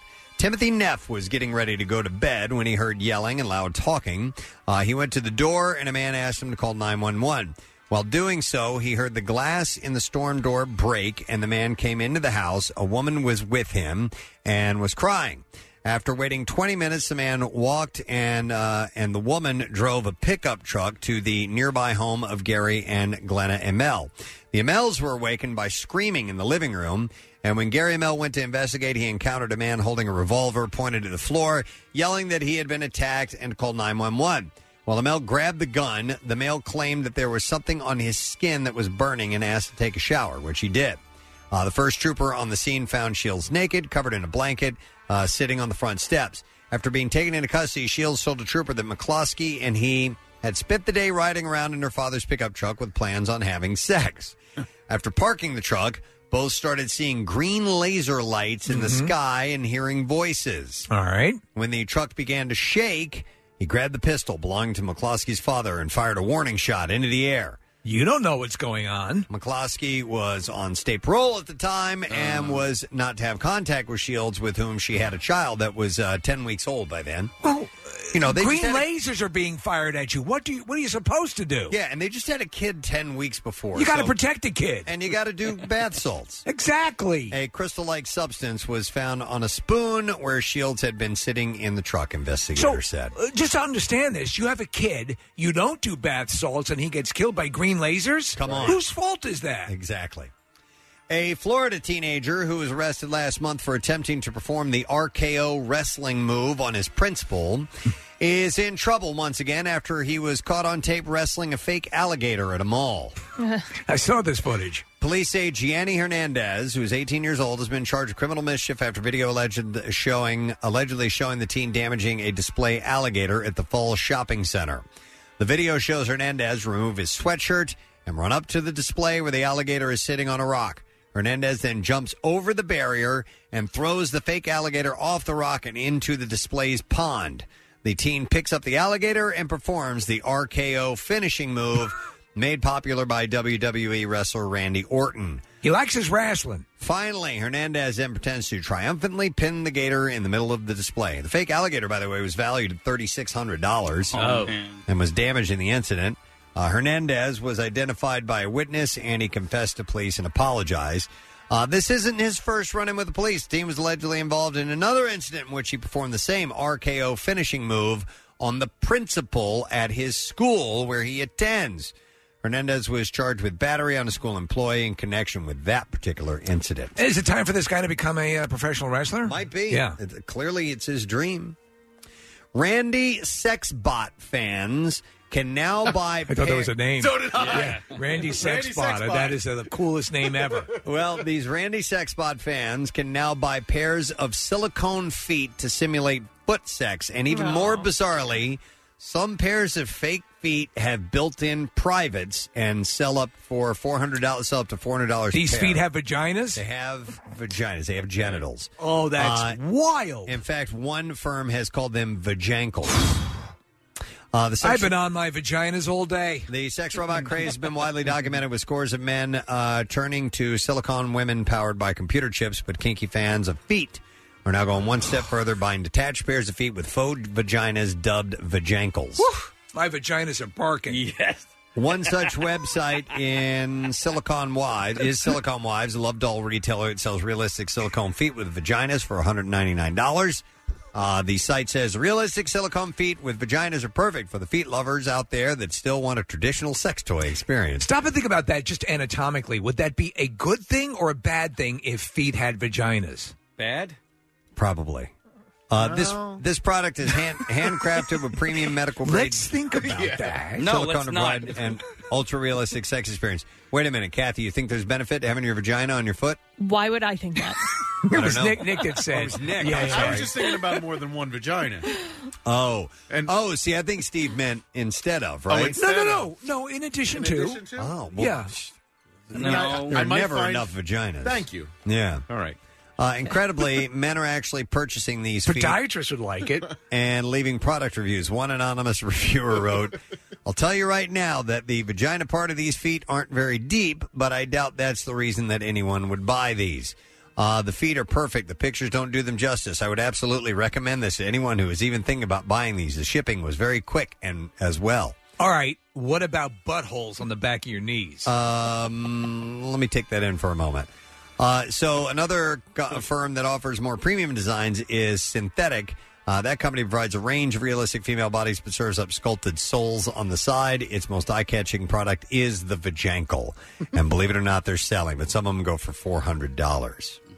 And then one last story. A family dog who was buried after his owners thought that he was dead managed to dig himself out of his grave and make his way home. Dick was discovered motionless on his blanket at his home in the Russian village of Novoniskolovsk.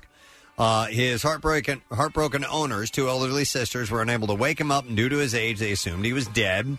They then gathered together to give him a funeral at a pet ceremony in the village. But he woke up shortly after being buried and managed to claw his way out of his shallow grave and run to safety. He ended up at the side of a nearby motorway where passersby spotted the exhausted dog. They scooped him up and took him to a pet shelter. Why did you bury me, you crazy bitches? Uh, Dick's owners spotted the pictures and came to the pet shelter to take him home. Arena Mudrova, uh, who is the head of the shelter, said, Fortunately, they buried him not too deep in the ground, and he managed to get to the surface after regaining his consciousness. He has now been reunited with his relieved family, uh, but the story has caused some talk in the village, with some referring to him as Pet Cemetery or the movie. like Sometimes dead is for to be better. And that is what I have. in the bizarre file for you. We're going to take a break. Let's give away some passes to our sorority party. It's on Thursday night, mhm. and it's ladies only. You have to be at least 21. We're headed to Parks Casino, 6 to 8 p.m., and we will be in their new beer garden with the retractable roof. And Thursday looks great. Partly cloudy skies, high about 72. So hopefully we'll have that open, and we'll be outside enjoying ourselves, but still in the casino as well. Yes. Uh, so let's take five callers 215 263 WMMR, 21 and female. Those are the requirements. Your guest that you bring has to fall into that same requirement as well. And we're going to have our Zeta Eta pie pins for our new sisters and a craft beer glass to give to you that we can decorate as well. They have a little craft we're going to do. Nice. So get on board. Let's have you there. We're going to take a break and we'll be back in just a moment. Stay with us. Like what you hear? You can see it too. Check out Preston and Steve's Daily Rush on Xfinity On Demand. Back with more of the Preston and Steve Show podcast. This Monday morning is kind of cloudy and it's going to stay that way. Our high today, getting close to 70 degrees, right in that range. And then uh, sunshine tomorrow, getting close to 80 degrees.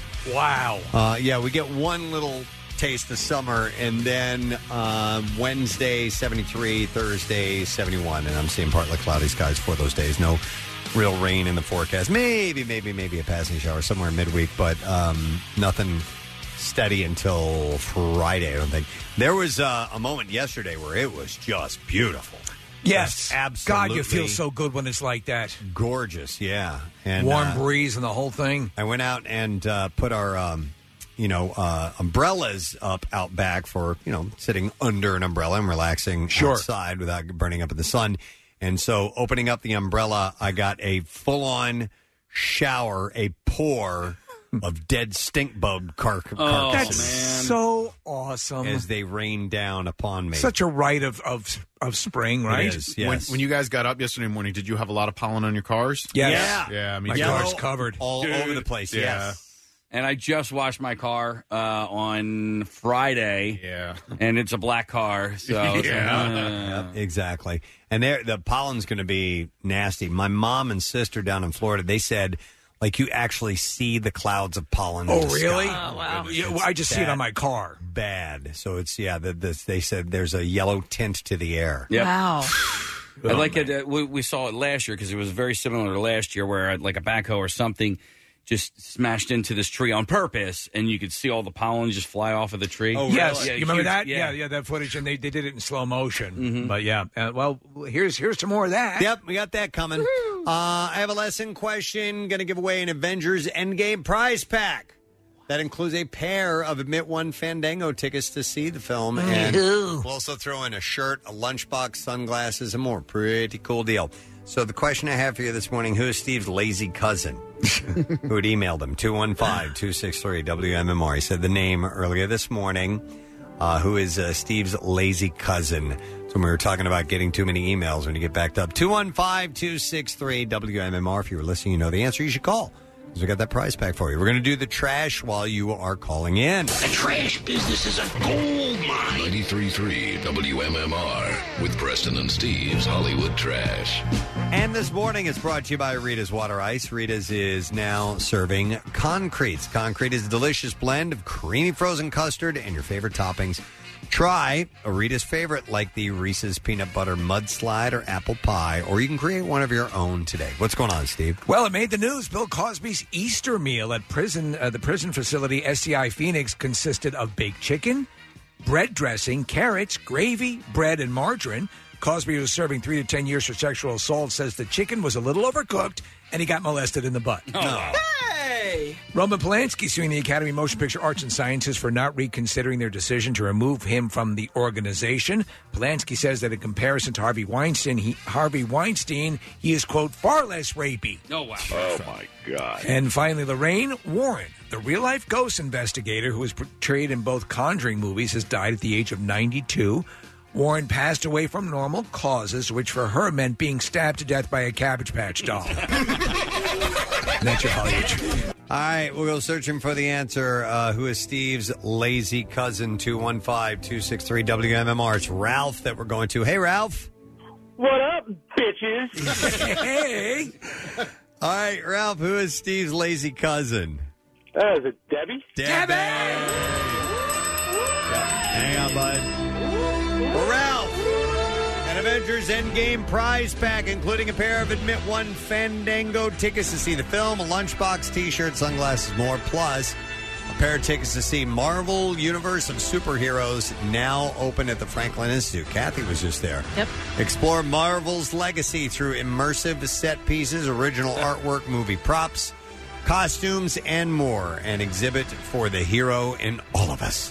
Get tickets today at E fi.edu. You know, I will be doing a special uh, Comic Book Gurus podcast appearance there uh, in June at that uh, Marvel exhibit. Oh, So cool. it should be a lot of fun. Kathy, you showed that one picture of the Hulk where he's just making the weirdest face. He's like, "Arr," he's, his like eyes are all crossed.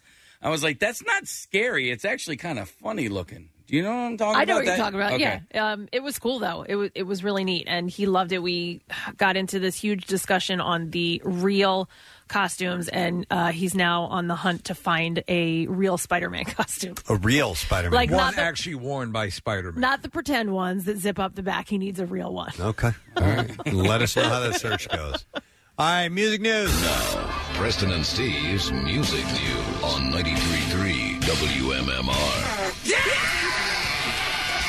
Dickhead. All right, let's uh, get right into it. We're going to start with this. Dave Grohl and folk singer songwriter Brandy Carlisle delivered a surprise performance on Saturday in Seattle, delivering a brief set that included a rendition of the Beatles' Let It Be. We'll play a little clip of some of what they were doing. They busked for about 15 to 20 minutes in the city's Pike Place Market, uh, closing their jam session with Foo Fighters' Times Like These. Uh, the pair were backed up by Carlisle's twin backing guitarist, vocalist Phil and Tim Hansorth, or Hanseroth. Uh, she posted the first few minutes of their set to her Facebook page later, writing on Instagram, got nostalgic and decided to swing by my old busking spot at Pike Place Market with the twins and Dave Grohl. Honestly, one of the most surreal moments of my life. Here's a clip of that. Let it be, let it be, let it be, oh, let it be. Speaking words of wisdom, let it be. Let it be, let it be, let it be, yeah, let it be. Speaking words of wisdom, let it be. That's cool. Could you imagine if you're on that s- uh, street? I just have to walk up and say, "People are trying to walk here." Please. Uh, she's beloved by the rock world. And, and Yeah. Mike McCready has played with her. Pearl Jam covered one of her songs, and uh, now she's hanging with Dave Grohl. Uh, here's another clip of them playing uh, the Foo Fighters tune. Well, I don't know how loud the guitar is, but I can scream pretty loud. So that's what happened. This song's called Times Like These. Hey, well, I'm a one-way motorway. I'm a road that drives away follows you back home. Really, really cool to stumble across this, man. I'm a street light shining. I'm a wine light blonde and bright, burning off and on. Uh-huh. It's times like these you learn to live again. It's times like these you give and give again. That's awesome. It is. It is so cool. I, I love this busking thing. At you know. first, I thought maybe they Yeah. were doing the, you know, where they hide their identity Right. and they try to just see if people pay attention or notice. They're at dressed all. as minions. Uh, but uh, no, they were they were right up front, just playing a little concert. That's really cool. Uh, Dave and the Foo Fighters have been out the road while uh, he recovers from arm surgery, forcing the band to cancel a pair of shows back in February in New Orleans. Uh, they've been rescheduled for next next month. Uh, Black Keys drummer Patrick Carney and singer songwriter Michelle Branch got married on Saturday. Uh, they did it at the uh, Marigny uh, Opera House in New Orleans, uh, or Marigny, I guess is how you say that. The couple met at a Grammys party in 2015, began dating soon after. They welcomed their first child, Reese James Carney, in August of 2018, postponing their initial wedding date until after awful pretty. until after the uh, the baby was born. Uh, this is the second marriage for the 35 year old Branch, who was previously married to Teddy Landau and shares a 13 year old daughter with him named Owen. And it is the third marriage for 39 year old Carney, who was previously married to Emily Ward and Denise Gralmas. This isn't going to work. I know. Uh, Branch and uh, Carney have also collaborated musically as well as romantically. Carney produced, co wrote, and played drums on Branch's 2017 comeback album, Hopeless Romantic. You know, perhaps it's it's good just to get the information out that you can purchase wedding cake without actually having to get married if you want. Is that That's right? true. If you just like wedding cake, Uh, last year, they also collaborated on a cover of A Horse with No Name for the Bojack Horseman soundtrack. An email alerting agents to the postponed postponement of Woodstock 50's ticket on sale has prompted fears that the 100,000 plus anniversary concert will be canceled. However, oh man, However, festival co founder Michael Lang dismissed the concerns on Friday, saying Woodstock is a phenomenon that for 50 years has drawn attention to its principles and also the rumors that can be attached to that attention.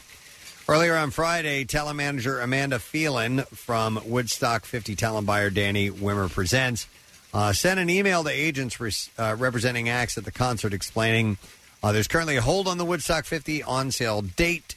We are waiting on official press statements from Woodstock 50 regarding updated announcement, ticket pricing, and overall festival information. Tickets for the three day event were supposed to go on sale today. No new date has been announced, and the delay has caused concern from managers and agents with acts playing the festival. The uh, lineup includes uh, just a few, by the way the uh, the Killers, Lumineers, Raconteurs, Robert Plant, Greta Van Fleet, Portugal the Man, Imagine Dragons, Cage the Elephant, Miley Cyrus, and Santana, Halsey, Brandy Carlisle, Janelle Monet, Vince Staples, and many others. Uh, the event is slated to take place in Watkins Glen, New York, around 150 miles from the original 1969 site on August 16th through the 18th. So we'll see. We'll see if it uh, if, happens. if that no, I can't believe that they're you know they're having put on the original Woodstock. I just don't know how or why they get away with calling it Woodstock when it's nowhere even near the Mm-hmm. Um. original Woodstock. I mean, you can wha- just because it's in because New Virgil York? Palooza was taken. Is that right?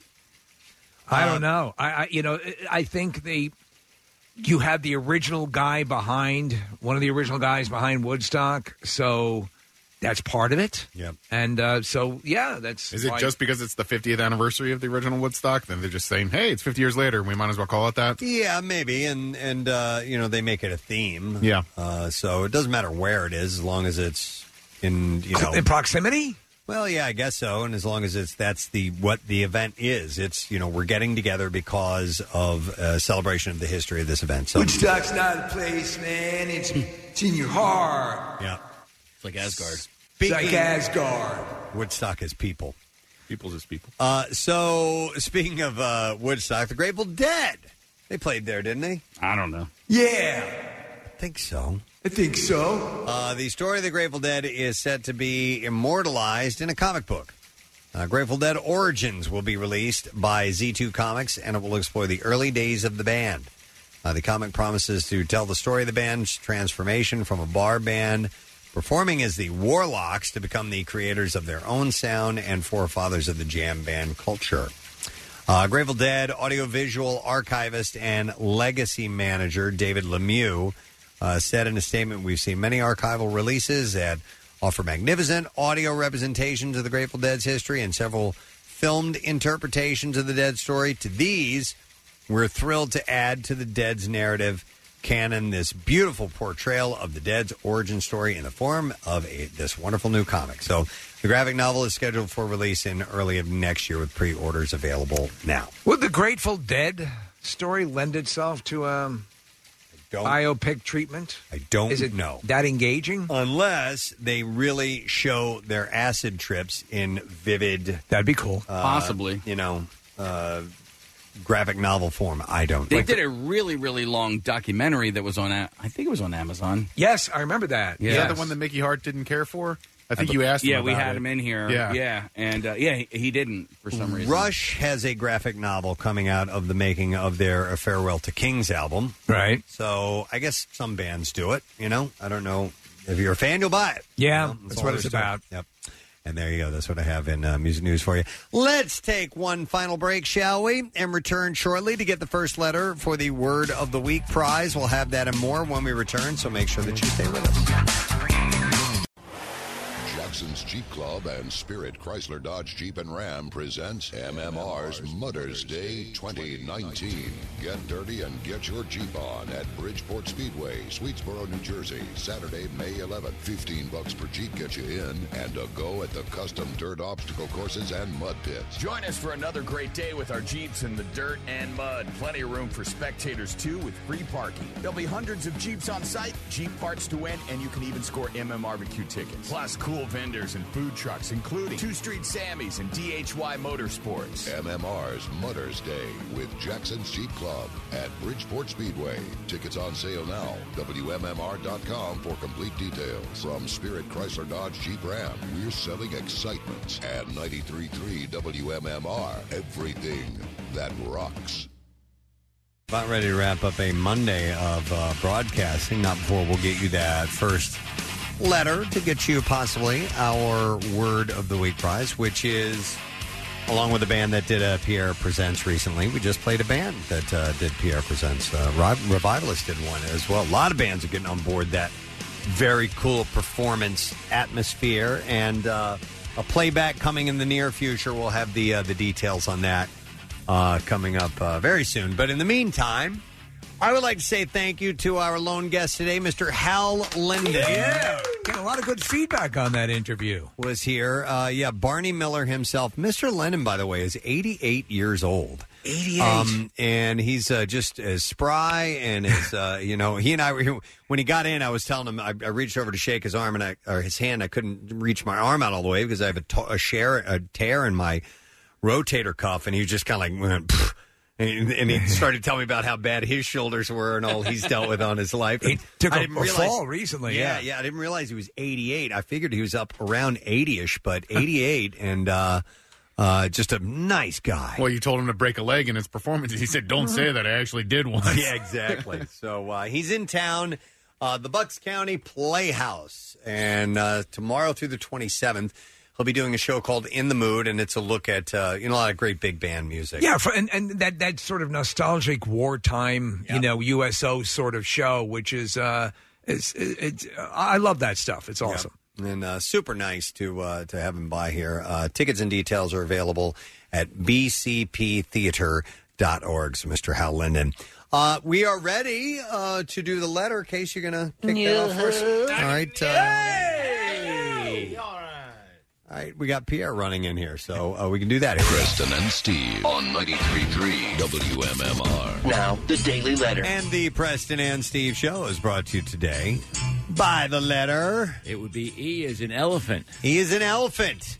That's a good one. Good one to start with. Thank you. Where There they where are. will we go from here? We have an autographed Cage the Elephant guitar. Plus a pair of pit tickets to see them when they come back in town. They're playing with Beck and Spoon at BB&T Pavilion on Wednesday, August 21st. Uh, some tickets remain at Ticketmaster.com, and you can uh, listen Tuesday at 2 p.m. That is when the Pierre Presents Cage the Elephant playback is taking place. So that is on the way. Uh, do you have an enjoyable weekend, man? Yeah. Um, in fact, um, it started on Friday with those guys, and uh, they couldn't have been nicer, and it couldn't have been more fun. Uh, maybe the most packed we've ever had down there, jam packed. I mean, there was a huge demand for these tickets, and uh, we thought they'd play five songs. They played eight. Oh, nice. Uh, Had a feeling that they would do that once they saw the exuberance, you know, of of the uh, the people who are down there, and they, you know, they we have a, re- a long relationship with that band. starting with you guys because they started on your show and then the next time i think they came to my show but brent has also interviewed them back at some festival somewhere um, so uh, you know they've had a connection with mmr for quite a while so um, they um, uh, couldn't have been nicer it was great fun so two, tomorrow at 2 o'clock pancake is starting the editing process even now Cool, man. Nice. Uh, let's see what's coming up on uh, today's program, if you don't mind me asking. Mm-hmm. Well, thank you for asking. Um, I will have um, fund you opportunities. That'll be at 11 a.m. and 1 p.m. for a chance for a thousand bucks. I have some really cool workforce blocks. Uh, Peter Frampton, who's coming our way, has a birthday today, so we're going to celebrate that. We also uh, will get some Earth songs in for Earth Day. Happy Earth Day, one and all. Good day, good day, good day. Er, Nick's wearing green. That's important. I'm sure you Uh, planned that. very much on purpose. It wasn't the shirt that I was wearing last night when I went to bed. and uh, and I because Friday was the nineteenth. Thereby, therefore, I missed Saturday 420, so I've got to do some 420 songs uh, on Pierre Standard Time. Ah. Cool. So Wonderful. All All right. right, light well- them up and pass it around. All right, everybody, hang in there. I got to thank our sponsors. President Steve Show is brought to you today by Duncan. Duncan has a whole new line of uh, handcrafted signature lattes, blueberry crisp, caramel craze, and a cocoa mocha. Uh, sipping is believing. America runs on Duncan. Price participation may vary. Limited time offer. Also brought to you by Acme, the official supermarket of the President Steve Show. And by Winter Airport Parking, the fastest way in and out of Philly International Airport. Tomorrow on the program, we will indeed have a Tattoos Day. It's your chance to win a Preston and Steve tattoo. Uh, more of the invites to our sorority party at Parks Casino, which is going to be on Thursday. And I'm sure we'll get into some other good things. So that's it. We are done. Rage on and have a great day. We'll see you tomorrow, gang. Bye bye. Preston and Steve love you, hate you line. Listen, buddy, when you're sticking your hand out the window and rolling your fingers like that, everyone knows you're flicking a booger. Everyone. Next message. Happy 420, everybody. Smoke 'em if you got 'em. This is going to be a great day. Next message. Good morning and welcome to National Drug Test Day. For all those people that wanted to call off on Saturday. Wait till you get home and get stoned like I did. The Preston and Steve love you, hate you line. Call 484 434 1333. MMR rocks. Brought to you by DellToyota.com and DellChevrolet.com. Jack, sell them for less.